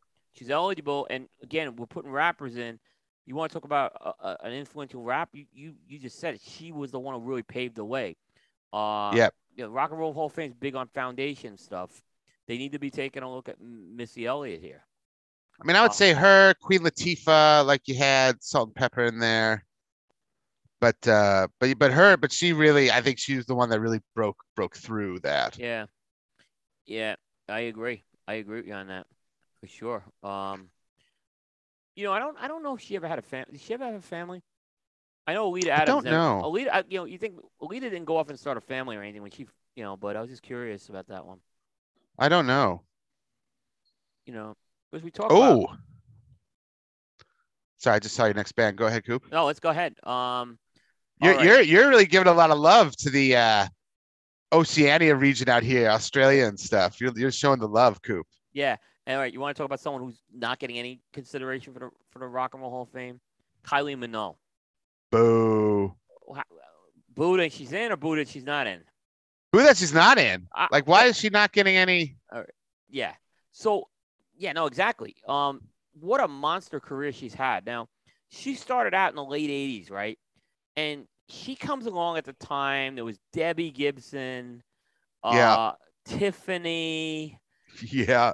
And Kylie Minogue, right? And they were all kind of in this young, teeny, teen girl Mm. music. There was a big, there was this whole teen girl thing. I think I remember discussions with, with talking music with people I knew. Um, everyone thought Tiffany was gonna be the was gonna be the monster of the three. Like Oops. I think people thought Debbie would fade out. Kylie was Kylie just as this cover of the Locomotion, right? That's right. and she kind of hung in there. In the 90s she really she didn't have a she had some success but i don't think she had that breakthrough. Um and then uh in 2001 uh the fever album comes out. And- Mm, can't get you out of my head. Huge. huge i mean worldwide smash.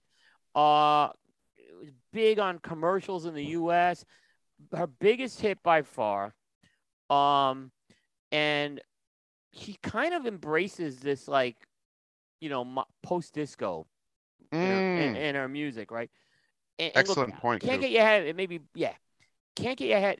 Dance music for sure, but but I think there's a disco vibe in this, um, hmm which I'll even talk about with her recent work.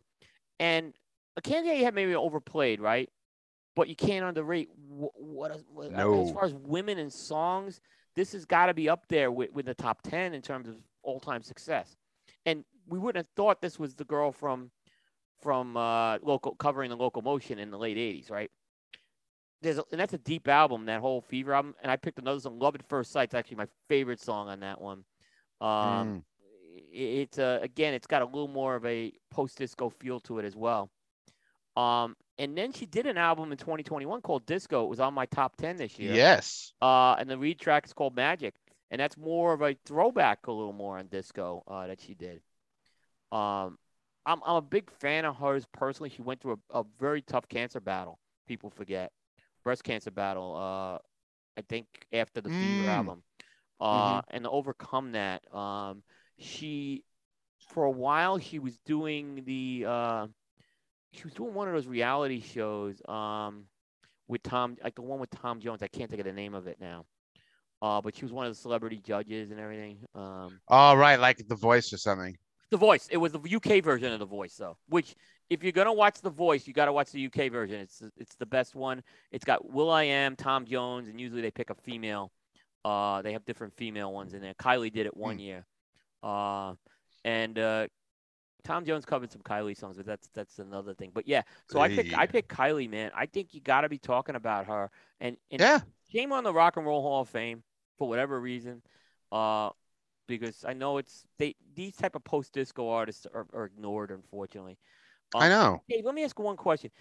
Yeah. Who's a who's bigger in Australia now? Like, who's the? Would you say it's Olivia Newton-John, or is it Kylie, or is it someone else that like? Hey, look, they're like the queen of Australian music. I would say,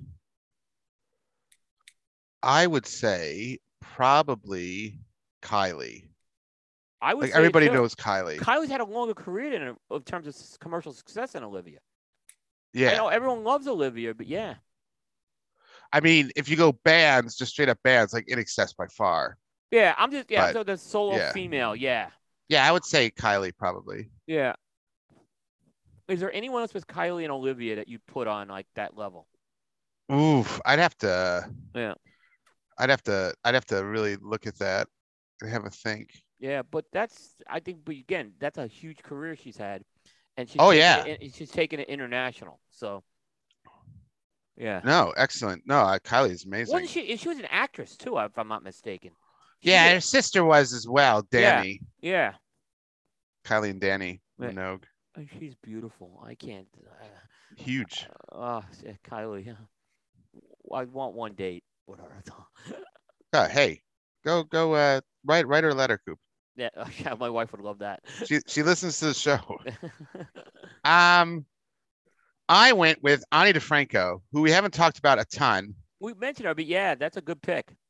We've mentioned her in the '90s. It's this sort of explosion of women singer-songwriters, like in the vein of Joni Mitchell we talked about earlier, sort of having a resurgence. If you think around like the Lilith Fair and like Dar Williams, Indigo Girls, Patty Griffin, Jewel, like even like Sarah McLachlan, Shania Twain, like sort of your singer songwritery, or not uh not Shania Twain, but uh, Sheryl Crow, sort of your singer songwritery, acoustic based, um, sort of artist was a big year for them, or a big era for them.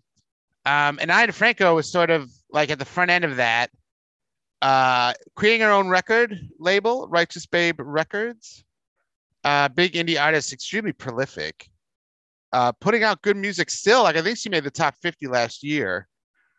Um, yeah, talks about sexuality a lot, feminism, and I think we we were talking about a lot of artists talking about that. I think what she did differently is she sort of ushered in this sort of idea of activist music, right?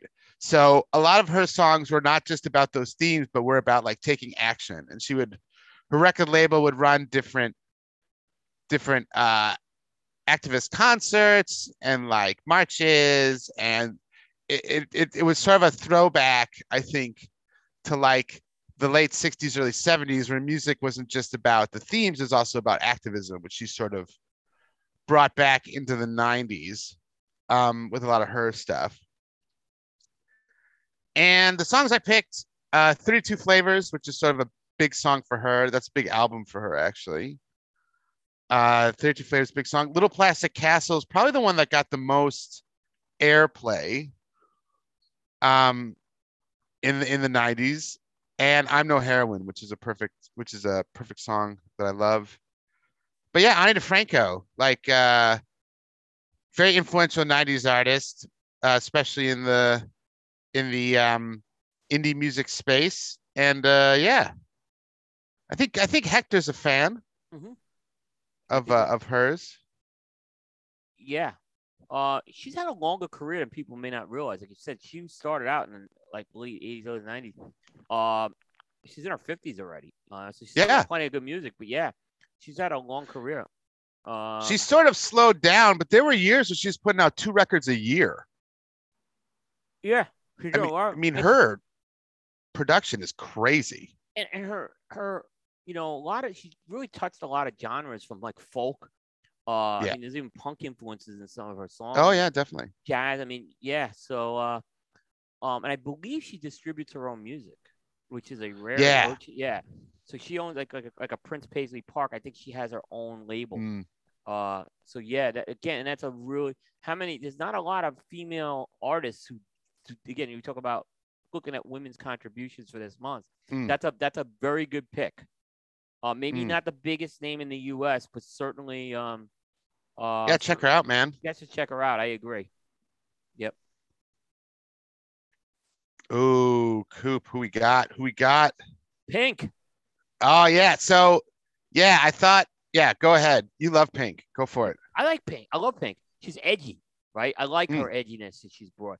Now, she, I don't, I, I can't say she's aggressive, more aggressive in her music. She's more, um, you know, she's take control of her music. Now, I'll say this: the best Monday night, well, the best football song for a football broadcast was when she did for one year the Sunday Night Football song on NBC here in the U.S.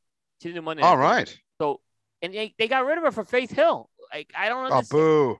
Pink, Pink was awesome. She like her vibe, like like they showed the graphics with the NFL players. It was a great song. Unfortunately, that's not on the Spotify, so I couldn't put it on a playlist. Uh, but I'll put a YouTube link out there for it. Um, but um, I think she did. Like I said, she really uh came to prominence with my first song. It was it was Lady Marmalade, uh, which was a a uh, collaboration with uh really in the, the main person in that collaboration was Christina Aguilera. Uh, they covered the, the classic song Lady Marmalade in 2000. Uh, Little Kim and Mya were in there with Pink. And I think that's the first time people uh, got to really know Pink uh, more mainstream. And she little of that Mm. aggressiveness into the song. But but man, then she goes, uh, she then she just really explodes in the 2000s. Uh, Get the Party Started. That's like a signature song for her. Um, and then Mm. my favorite, "You in Your Hand," with the with the line, "I'm not here for your entertainment." I love Yeah. it. Th- That's the edgy pink. Um, you know, again, I I just and Pink's kind of faded off in recent years too. Um, you know, she I don't I I'm kind of waiting it for Pink to make a big splash again. think. Yeah. Yeah. Um, I, I just yeah, I'm kind of. But there was like about a six or seven year run in the 2000s where where Pink was probably uh, you know, one of one of the more um. And, I mean, there's a lot. We could do a whole show on Pink. There's a lot to her music too. Um, so um, she has a lot of interesting uh, you know, uh, things that happen. You know, I would definitely uh, you know, trying to think how she's in. A, I just looked it up. She's 42, so she's still pretty young. Um, mm. and uh, you know, um, she does have. She did. Uh, she does have a family, or she does have kids. Mm. I don't know if she's married. And a lot of times, that's what happens with the women artists. That look, they do take time off to have families. Mm. Um, it's happened. You know, Alanis did it. So I mean, it's she, she's done it as well. Um, as well. But uh, you know, I'm, like I said, I'd like to see I like to see more. I want to see some more Pink music. Uh, yeah, I mean, she was sort of good Pink, kind of on the front end of that. What now? She's doing some, but it's just not as good as what she was doing in the in the in the early part of the the, de- the 2000 yeah. decade. She was sort of at the front end of that like girl power movement that uh, that like really about women being strong and strong women and, and girl much. power and Very she's sort much. of at the front end of that. Yeah. Um she was big LGBT supporter. Mm-hmm. Um, she's a big animal rights activist. Um, as well. Uh, very good with charities too. People don't realize with Pink. She's very good with the charities. So, um, you know, I, uh, you know, like I said, I, I, I, uh, I, I like her. I'm a big fan. Like I said, bring back the Sunday Night Football song with her. Bring it back. Yeah. Uh, now we're gonna go. My last two are in modern, so we can go yep, like yep. current even though a lot of the people we said are putting out current stuff. But Courtney Barnett, who I'm going to see in concert tonight, is oh, wow. uh Aussie artist. It's very Aussie today, Coop. Three Aussie artists today. Yes. Um, we'll have to get a report from the concert from you. Yeah. Is this your first concert since the pandemic's kind of? Yes, it would be. Oh, it wow. would be. Yes. Oh wow! So we're gonna have to get a full report at the next show. Yeah, yeah, yeah. But she um she is an artist who's bringing back like a punk style with sort of singer songwriter sort of influences. Um, I think she really highlights the diversity of women's music now mm-hmm. because you have her doing a lot of stuff, but also like you listen to the women artists who are putting out very feminist based themes, very themes around violence against women, around women's rights and things. It's her, Taylor Swift, um, the Chicks. I mean, even like Billie Eilish's new record. Like, there's tons of different artists out there, kind of really talking about women's issues more directly. Um, she's in the same style as sort of like a Joni Mitchell, Ani DiFranco, Patti Smith, that sort of singer songwriter style. I really like her. She's um, the songs I picked. Avant Gardener is sort of like her, like one of her early tracks. It's very good her biggest track that had a big breakthrough internationally for her was Pedestrian at Best, which is far more punky than her other stuff. That helped her get an album with Kurt Vile. It got her a lot of listens. And then Nameless Faceless, which is off of uh, a record, and it's kind of about violence against women, and it's a good, good track. So yeah, Courtney Barnett, bringing it out there. Good job. Yeah, I mean, she may not be as well known in the U.S. We've talked about her a lot on this show. I know you have. So hmm. uh, definitely one of the treasures in Australia for sure. That's um, right. And a very good, very good artist. Yeah. Um, you introduced me to her on the old jukebox days. On the old jukebox days. That's right. Yep. Yep. So uh, very good artist. Now, Coop, who are you gonna close us out with? Who who who closes your list? I'm gonna. It's a it's a band probably a lot of people haven't heard of, right? Um, but they're a girl band uh, out of Ireland uh, called Girls Aloud. Mm. A loud, one word. Um, yes, yes. So there was a reason why I picked this one. Um, they're one of these bands that like they're like the Robbie uh Robbie Williams like yeah really popular in the UK but didn't really ever make it into the US Uh, but what was interesting is uh, they were a band that was formed uh, from a reality show. Uh, Okay. Called Pop Stars, the rivals, right? Uh, and there is a there were five of the members of the band, uh, and um, they were kind of put together like the Monkees. So it was like this. This was like a female, more modern version of the Monkees. Um, and they actually ended up becoming like a band. They didn't quite have the, you know, because they, really they were put together. They were kind of they were they were, it was like a shotgun wedding. They were put together, but they've had Right. they've had big success, Dave, in the UK. They, they, they there's some serious success they had. Um, big. You could argue they had more chart success than maybe the Monkees if you look at them from a UK perspective.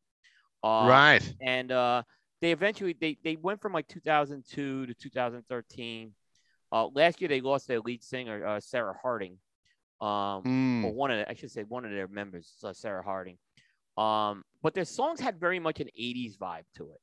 So it was very much an 80. Like, you, you could have probably take their music and say, you got to pick a decade. It was really the 80s, not the 2000s. Um, so I, I and I picked three songs from them. Um, the first one I picked is called Love Machine. Uh, it's not the Love Machine we know of. But what's interesting about that song is they reference a uh, Frankie Goes to Hollywood song in, in the lyrics right. called Two Tribes Go to War. Um, so a really a really good uh track I like. Um, and then um, moving forward, uh, they did a cover in 2004 of the Pointer Sisters "Jump," and I, I love that. Oh, cover. nice. I love that cover. Um, um, you know, it was um to me it was just it was really good. But again, even though it had 80s vibe, it had a little more of an electronic feel to it in a lot of ways. Um, and uh, then um, you know, by the you know, the third song I picked is a song called "The Promise," which by this point they weren't looked at. This was a 2009 song. They weren't looked at as this like band formed as, on a TV show. They were they were very well established. In a lot of ways, they were being called a supergroup in, in the UK. And and the promise is really it's a it's a it's kind of a um more of an upbeat love song that they did. Um, and again, it was one of their uh, that got them a lot of critical acclaim as well. Um, Right. For that, so this is a band. Like I said, they're all female band, right? And they don't like I said, so worth checking out. I don't know if, like I said, they did lose one of the members. Uh, su- I think she had cancer, so I'm not sure. Uh, it- you know, but I'm sure at some point the, this band is going to get back together. Um, and uh, we'll see what happens with that. But check out Girls Aloud. I think they uh, they're, Mm. they're worth a check out. Uh, but kind of like look through some of the music, because you'll see how they kind of like the Monkees kind of evolved a bit. Uh, from Nice. from a TV band to, to a real band. They didn't play. They were more Nice. vocalists, though. They didn't play instruments, but they, they Yeah. were involved with the music quite a bit. Well, I picked for my last one. I picked one that you know, if Courtney Barnett isn't huge in America yet, this artist is, and it's of course Beyonce. You gotta have Beyonce on this list. Coop. No, no, so pride. Um, like, uh, you know, it's, I mean, what can you say about Beyonce? It's just like Madonna, really. Um, a lot of her later stuff is really sort of a lot like Lizzo or or Megan Thee Stallion, like really doing a lot. She's doing a lot more hip hop than she used to do, rapping a lot more than she used to. She's kind of moving on from like the pop, you know, queen to more of activist R and B, taking like you know issues of race and feminist um, themes really like head on.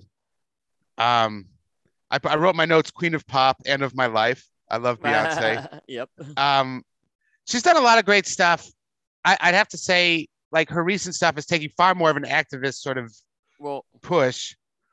Um, Formation, which is off Lemonade, is is uh, directly about race and police and injustice and that sort of thing. XO, which is off of her self-titled album Beyonce, is kind of more your classic pop sort of love song, R&B song from her. I love that song. It's a great song, XO. And then My Power, I chose. So she did a record kind of it was like the Lion King record, so it included her song on the Lion King, but also music inspired by the movie. So it was a lot of songs that featured African artists, and My Power is her and a number of different rappers, you know, singing about women's power and, and stuff like that. And it's a great track. And she's on there along with other out of uh, other artists. So I would suggest checking it out. Yeah, Love me some Beyonce. you know, um, I know you didn't mention it, but can't underestimate the impact of single ladies. Oh, huge Uh, song. I mean, huge song, uh, and kind of became a little bit of a feminist uh, message in a lot of ways. Um, Well- from a different perspective. Yeah, well, what she did is even in a lot of women's R and B, it was about a relationship with a man. Most of the songs, right? yeah, yep. And what single light is is like, well, let's just take the man out of it, Let's just take the man out of it. Exactly. That's a great point. and and we'll just sing about how it's great to be women out there, like you know, uh, hooking up with people. Like we don't need a man in the song at all. Yeah, and, and that's a good point you make because we we hear women like breaking up and going single. Yeah, But this is the this is you look at that song, it's the other way around. Like you don't see that in a lot of music. Like if there's No. songs out there, there's not a lot of them that I've heard with this that had, and cer- certainly not one that had the impact of, of that song. Um, no, and, because yeah, because a lot of relationship songs are about how women define themselves in relation to Yeah. a man, being like you said, either breaking up with or falling in love with. Where single ladies is like, we're, we're just defining ourselves as women, and we don't have to find it. We're not. It doesn't matter what the man is at all. Like the man is secondary. Uh, yep, yeah, yeah. So yeah, I mean, uh, and you picked three great songs. I just that one kind of came to mind in terms of uh, that song, uh, and the Mm, impact it had. song. Yeah. Final thoughts. I mean, I just said really quickly. I think music, the women's music is really diverse right now. There's a lot of different artists doing really well in different genres. I mean, you have the chicks, you have Kacey Musgraves, you have Lorde, you have Billie Eilish. I mean, we've been talking about this a couple times, Coop. Like the last couple years, the top 50, when you go to the top 10, like six or seven people in the top 10 are all women artists. Yeah. I mean, you got Soccer Mommy just came out with a new record. Yeah. Uh, you got a lot of women artists doing a lot of different things. You got a lot of women rappers that are all Doja Cat. So I think the diversity of women's music is probably at the best it's been now. I think. Yeah. Um, a couple things I'm worried about is, you know, I think in general I've always worried about the instrumentation seems to be taking a secondary role, not just in women's music, but but all music, right? Uh, the love of the back backing band just hasn't been there with a lot Mm. Um, and uh, like I said, I'm hoping that Billie Eilish and Oli- Olivia Rodrigo, like not discounting what they had, I- I hope that's not going to be a trend in their careers for the next 10 years. I want to see them evolve and see what they can do um, instrumentation wise. But I think the pandemic had a lot to do with that too, uh, because Yeah, to do Quite studio- limited and yeah. to do studio recordings was very difficult. So I Mm. think what they found is like the Billie Eilish's and the Olivia Rodriguez, they found ways to kind of create music and, and catch music really good. But but I think that there's so much potential with the two of them. I want to see them kind of evolve uh, over the um, the next ten years. Uh, and I'm really, I think they both can. I think they showed they both can. And by the way, I'm not knocking what they did. In a lot of ways, especially with Billie Eilish, it completely changed the music landscape uh, Mm. in, a couple of years ago. So that's saying a lot, you know. And again, that's saying a lot that and there's a big, like you're saying, there's a big impact in it. Uh, I kind of like maybe see a- I think we'll see a slight retro throwback to some of this pretty soon. So, and I think it's gonna be really beautiful when we see it. Um, Hmm. But I think the pandemic's had had definitely something to do with that as well. Um, Mm. you know, so you know, and there's a lot of artists like I, I was looking at Kacey Musgraves as, as someone um, I had covered. I know last time I talked about um, Amy Winehouse. I didn't do her again Yeah. this year. Um, you know, certainly, I didn't know what else I could say after saying it, but you know, Amy Winehouse has just become like legend, like kind of become like the Janis Joplin of uh, our, you know, the next generation Mm. You know, Mm. didn't have a long career, but boy, is she, ta you know, her legacy's not going anywhere. So, uh, I think in the end, female artists are, uh, there's a lot of important things. Uh, a lot of contributions over the last 50 years for sure. And uh, Mm. I'm like I said, I know we're gonna tap into more of these next year. Um, it'll be easy to do another list next year for sure. New music coop. Yep. So I know we mentioned Cigar Hustler before. Uh, check the the, uh, Surgeon's gonna be on Monday night. Yeah, watch him get roasted. watch him get roasted. Uh, he'll hold his own, but uh, but uh, Cigar Hustler located in Deltona, Florida. Um, and um, go visit their store. I, I plan on going to visit them. I already told Mike when I'm gonna be there, so he doesn't mess the date up again. Um, and if you can't get there, get on there. Uh, go to their website, cigarhustler.com. Uh, check out the cigars they have for sale there. Get on the email list. Um, you will get uh, prompt notification on Mm. um, on the cigars. Um, if you're an LCA fan, they got LCA. Yep. Mike Mike gets them out there right away. So you want to, if you're an LCA fan and you're looking to get LCA cigars, um, is a place to go. You're gonna get that email, and they sell out quickly. Like so, Yeah. so check that out. Uh, they have their own brand Postani. We talked about them uh, as well. So uh, great cigars there. So uh, great store, great customer service, and great selection. Um, and great, they're good people. So uh, they bust balls a lot, but they're good guys.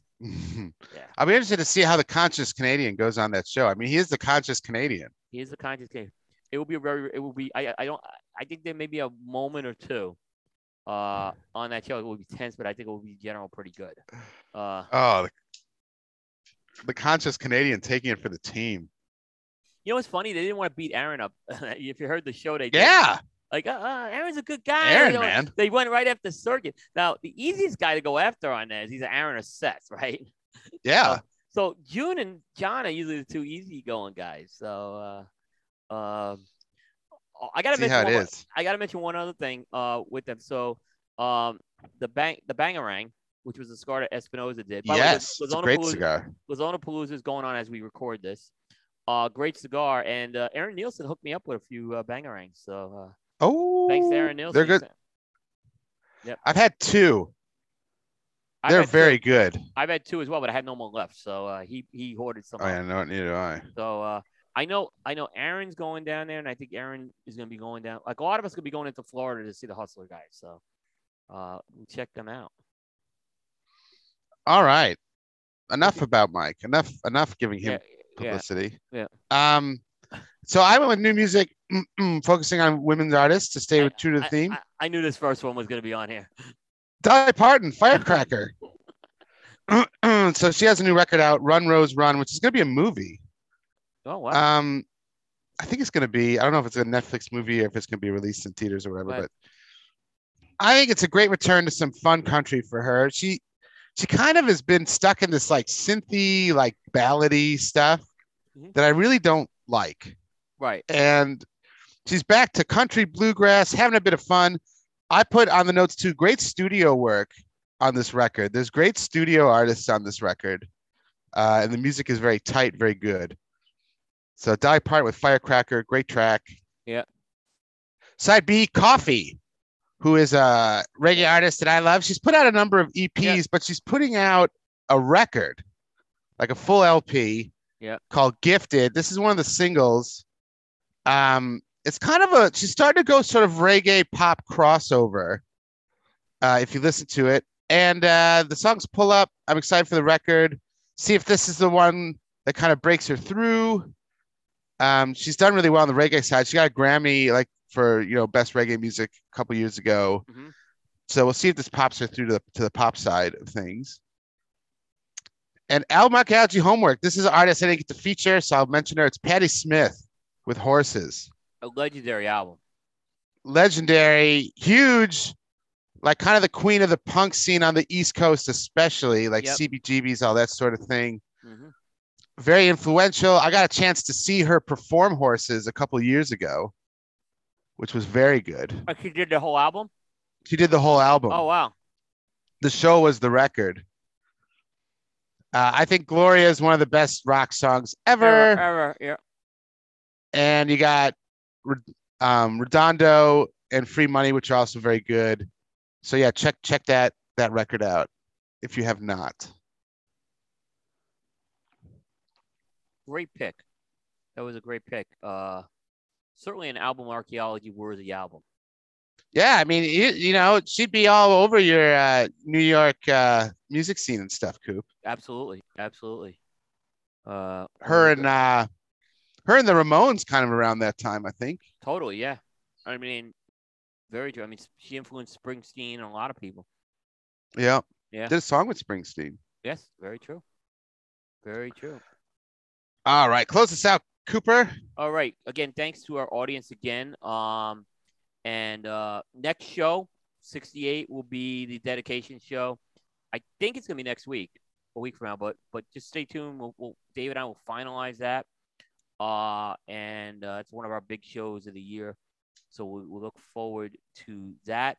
Uh, also mention um, if you're watching uh, Smoking Syndicate, uh, we're gonna have on uh, myself, Ben Lee, of course, as the host. Um, Aaron Nielsen and Bear, we're all gonna be smoking the Aroa PCA exclusive on Wednesday Ooh. night. Yep. Uh, so we'll see. We, we haven't we're doing one of the round. We haven't done a round table in four months because of weather. Uh, Mm. weather does play a role with some of the guys who have to smoke outside. So um, so we'll have that one, and then on April seventh is the five year anniversary of the primetime show. Oh wow. Yep, five year. It's actually the thirteenth, but I'm gonna be traveling, um, and the guest will be, um, Justin Andrews of General Cigar. Oh. And Aaron loves to beat up on uh, Aaron loves to beat up on Justin. So, and uh, there was some fire because Justin thinks Aaron hates his cigars. So, uh, right. look, I'll say something about Justin. I don't know. uh, You probably don't know him. Uh, legitimate cigar guy. Uh, started with a company called Lou Rodriguez Cigars. Uh, went to General, and he's really a guy who's involved in cigar making. I could, I, I've heard this from a lot of people. So he's not the guy who's saying I'm blending with AJ. He's really blending with AJ. This is a guy who's got a seat, Mm. and I've been told this from people who are close, close to a, the situation. So I trust the people. So Justin is the real deal. Uh, even though Aaron, Nice. even though Aaron hates his cigars. So, uh, so- yeah, so stay tuned. We have a lot of stuff coming up on there.